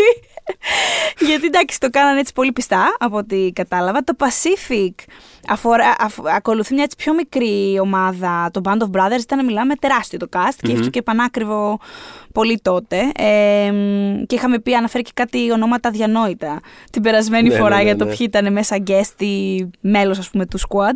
Ε, εδώ έχουμε πιο μικρή ομάδα γιατί ακολουθεί τρεις ας πούμε ε, πεζοναύτες. Ε, όχι ότι δεν έχουμε και κάποια, κάποιες εμφανίσεις εδώ έτσι ενδιαφέρουσες όπως ο, η Caroline ε, Davernaz, Davernaz, Ναι, ναι, ναι. ναι, ναι. Αχ, Να πω πολύ από το από το Hannibal και από το Wonderfuls. και το Wonderfuls, ναι, τον Rami Malek, τον Μμμ. Mr. Robot και τον Jon Bernthal, τον Punisher. Ε, Ναι. μ, α- νομίζω ότι εντάξει, το Band of Brothers είχε αντίστοιχη επιτυχία με του. Τώρα με μάλλον εννοείς το Freddie Mercury. Το Freddie Mercury. Ναι, ε, Θεέ μου. Θε, το έχουμε ζήσει και αυτό, τέλος πάντων. Ναι. Τον Ας το Dr. το- προσπεράσω. ή τον Dr. No. Αυτό μου άρεσε πιο πολύ από το, Οκ. από το Freddie Mercury, το κρατάω. Ε, είπα Band of Brothers εννοούσα το Pacific. Το Pacific ήθελα να πω είχε αντίστοιχη επιτυχία με το Band of Brothers και στα βραβεία και στα νούμερα όλα αυτά. Ναι, Αυτή τη ναι. φορά το marketing του HBO, της HBO εφ- ε, έπιασε. Γιατί την προηγούμενη φορά είχαμε πει ότι ενώ είχαν επενδύσει πάρα πολλά μετά το 9-11 χρειάστηκε να τραβήξουν πίσω όλη την Μμ. καμπάνια. Ε, εδώ ευτυχώς δεν είχαμε τίποτα τέτοιο. Ε, μ, αλλά το Pacific ήταν πανάκριβο. Όταν λέω πανάκριβο, ε, ε, νομίζω είναι ακόμα το πιο ακριβό, ακόμα και μετά το Crown και μετά το Game of Thrones. Don't quote me on it, αλλά καταρχάς μία σεζόν λίγων επεισοδίων κόστησε 200 εκατομμύρια δολάρια. 200 εκατομμύρια δολάρια! 200 εκατομμύρια δολάρια! Δηλαδή, δύο Wonder Woman. Τι πας, Αυτό είναι, δηλαδή; το, αυτή είναι η Όχι. μέτρηση. Θέλω να πω, ξέρω εγώ, αν δεν είσαι μια υπερηρωική σειρά που το BVS που για Μισή κάποιο πειρατές λόγο. Καραϊβικής ιστορία. Ναι, που το, ας πούμε τους έκανε balloon το budget και ξαφνικά μαζί με το marketing τους βγήκε 400 εκατομμύρια το BVS, ας πούμε, συνέλθετε στην DC. δηλαδή, αν δεν είσαι μια τέτοια ταινία που είναι πολύ κακός υπολογισμός του ή άλλο εξ αρχής, τι ποια σειρά είναι 200 εκατομμύρια, δηλαδή είναι πάρα πολλά λεφτά. Πραγματικά πάρα πολλά λεφτά. Και επίση. Έχει τρελαθεί, παιδιά. δεν- δεν- Κοιτάει το πάτωμα. Είναι πάρα πολλά Ναι. Ε, Πραγματικά, λεφτά. είχα κάνει κάποια στιγμή ένα άρθρο πριν πολλά χρόνια, πριν τέσσερα χρόνια, όταν είχα πρωτοέρθει για τις πιο ακριβές σειρές. Ναι. Και θυμάμαι, επειδή ήταν το Pacific με στη λίστα, όπως και η εντατική, η εντατική μου είχε κάνει εντύπωση γιατί απλά δεν το είχα στο μυαλό μου ως τέτοια σειρά που κακώ, γιατί είχε ένα τεράστιο cast που Αυτό. κάθε χρόνο αύξανε το κασέ του, λογικό. Και μετά θυμάμαι να καραφλιάζω για το Pacific ε, και και αυτά τα διανόητα χρήματα. Ε, Πάντα τα χρήματα του κοσμάκι. Έξαλλη. Πραγματικά, Είναι δυνατόν δηλαδή. 200 εκατομμύρια. ε, μ, αλλά ε, είναι φοβερό ότι η σειρά ας πούμε, ψιλοξεκινάει με την πραγματική ε, ας πούμε, πέλαση του πρώτου Marine Division σε μία ε, παραλία του Πελέλιου που είναι ένα νησί του ατλαντικου Μμμ. ε, μεταξύ Νέας Γουινέας και Φιλιππίνων Μμμ. ε, που είχε γίνει στην πραγματικότητα α, όπου είχαν, οι Αμερικανοί είχαν ε, δεχτεί την επίθεση 11.000 Ιαπώνων ε, στρατιωτών και πραγματικά ε, η μία, κάτσα σου πω αμέσως. Λοιπόν, έπρεπε να γυρίσουν το landing scene, εντάξει. Τύπου Ναι. κατεβαίνουν τα ελικόπτερα, αλλά βγαίνουν από μέσα. Λοιπόν, κάθε take του landing scene, Ναι. take, κόστιζε 13.500 δολάρια. Το κάθε take. Κατέληξε η εισαγωγική αυτή σκηνή να κοστίζει, κάτσε μισό λεπτάκι, γιατί ήταν κάτι, κάτι αδιανόητο, 5 εκατομμύρια. Δηλαδή 5 εκατομμύρια μόνο εισαγωγή. Ήθελα να το κάνουν τόσο αυθεντικό. Κανένα Ποντέσο πρέπει να το γυρίσει. Νομίζω ο Ποντέσο ήταν σκηνοθέτης σε αυτό. Ο γελάσω. Tim Van Patten. Μπορεί και να ήταν του Tim Van Patten ε, το επεισόδιο. Θυμάμαι ότι αυτοί ήταν δύο από τους σκηνοθέτες. Τρομερό. Αυτός πες αυτό με τα take, φαντάστηκα, φαντάσου. Γι' αυτό καταλήγουν πάντα τόσο ακριβές ταινίες του Φίντσερ. Γιατί δεν είναι σε φάση, άμα το Ε, κάθε take κοστίζει τόσο. 99 takes, ας πούμε. Ε, οφείλεται ένα θα πράγμα. ήθελε λίγο να το. Κάνε λίγο, σε παρακαλώ. Δεν έχω. Είμαστε ακόμα στο take 44. Έχουμε ακόμα πάρα πολύ δρόμο να πάμε. Έχω περίπου μια πενηνταριά ακόμα take. Γι' αυτό και ήταν έξαλλος μικρό fun fact και ο Robert Downey Jr. Ναι. Ίσως να το είχα αναφέρει. Απλά δεν θυμάμαι αν ήταν στο podcast σε άρθρο που είχαν κάνει το Zodiac. Και Ναι. εντάξει, ο Robert Downey Jr. σέβεται πάρα πολύ το Fincher, αλλά ειλικρινά δεν είναι σκηνοθέτης, λέει, που θα ξαναδούλευα μαζί του. Απλά δεν μπορεί να το Λούτι. κάνει το ένα πράγμα 120 φορές. Γιατί Ναι. σου λέει εντάξει, μια. Έτσι, ας πούμε, εγώ λέει μπορώ να ανοίγω μια πόρτα ή ένα Α. παράθυρο. Δεν θα την ανοίξω διαφορετικά ναι, ναι, άμα ναι. το κάνω 100 φορές.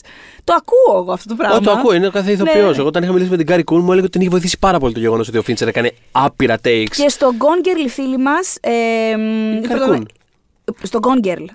Στο, η πρωταγωνίστρια του Gone Girl. Η Ξανθιά. α, η Rosamund Pike. Μπράβο, η Rosa Ναι. mund Pike είχε πει ότι νιώθει πάρα πολύ ελεύθερα. Ε, γιατί άμα κάνει βλακία, ξέρει ότι μπορεί να τη διορθώσει 7, 10, 50 φορές. Ο Robert Downey Jr. επειδή έχει πει κιόλας, έχει δηλώσει ο άνθρωπος ότι είμαι πραγματικά λέει άχρηστος στο να ανοίγω και να κλείνω παράθυρα και τέτοια. αυτά, αυτά τα απλά λέει που κάνει ηθοποιοί, ρε παιδί. Ξέρω μου. τα κάνω εγώ αυτά τα πράγματα. Εγώ τα Έχω δεν μπορώ να υπηρέτες τα για να κάνω. μου τα ανοίγουν με τα παράθυρα. Με έναν τρόπο το κάνει, δεν θα βγάλουμε το χτικιό, ας πούμε, για το, Ναι. για το Fincher. Ε, θα ήθελα βέβαια να συνεργάζονται μαζί. Αυτό είναι για άλλο podcast. Ε, Ε, ναι, προφανώς. αλλά ναι, επειδή τα κάνει όλα πάρα πολύ αυθεντικά, με αυθεντικούς εξοπλισμούς, λαλαλαλα. Αυτό το πράγμα ήταν ούτως ή άλλως ένα τεράστιο budget. Οπότε όταν κάνεις και πάρα πολλά takes, καταλήγεις να ξοδεύεις 200 εκατομμύρια δολάρια. Δηλαδή. Ναι. Να πω επίσης ότι τα 5 εκατομμύρια που σκάσανε για την εισαγωγή ε, τους βγήκε φτηνά. Δηλαδή ήταν αυτό το πρόβλημα. Ε, είπανε μάλιστα ότι ήταν under budget για το κομμάτι του, πρω, του πιλότου, ας πούμε, Αχα. του πρώτου επεισοδίου.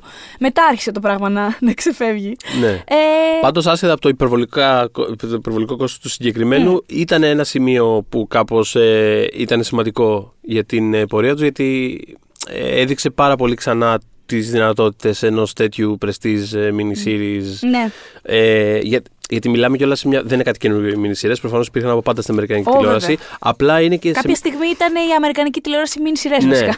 αλλά ήταν και σε μια φάση που κάπως έστρεψε λίγο το πράγμα και άρχισε, άρχισε να παίζει πολύ περισσότερο το διεθνές κύκλωμα που, που με, με άλλο τρόπο, ρε παιδί μου, πουλάς στη, στην παγκόσμια αγορά μια μίνι σειρά για ένα γεγονός, το Τσέρνομπιλ για παράδειγμα, που θα το αναφερουμε Ε, Είναι πιο.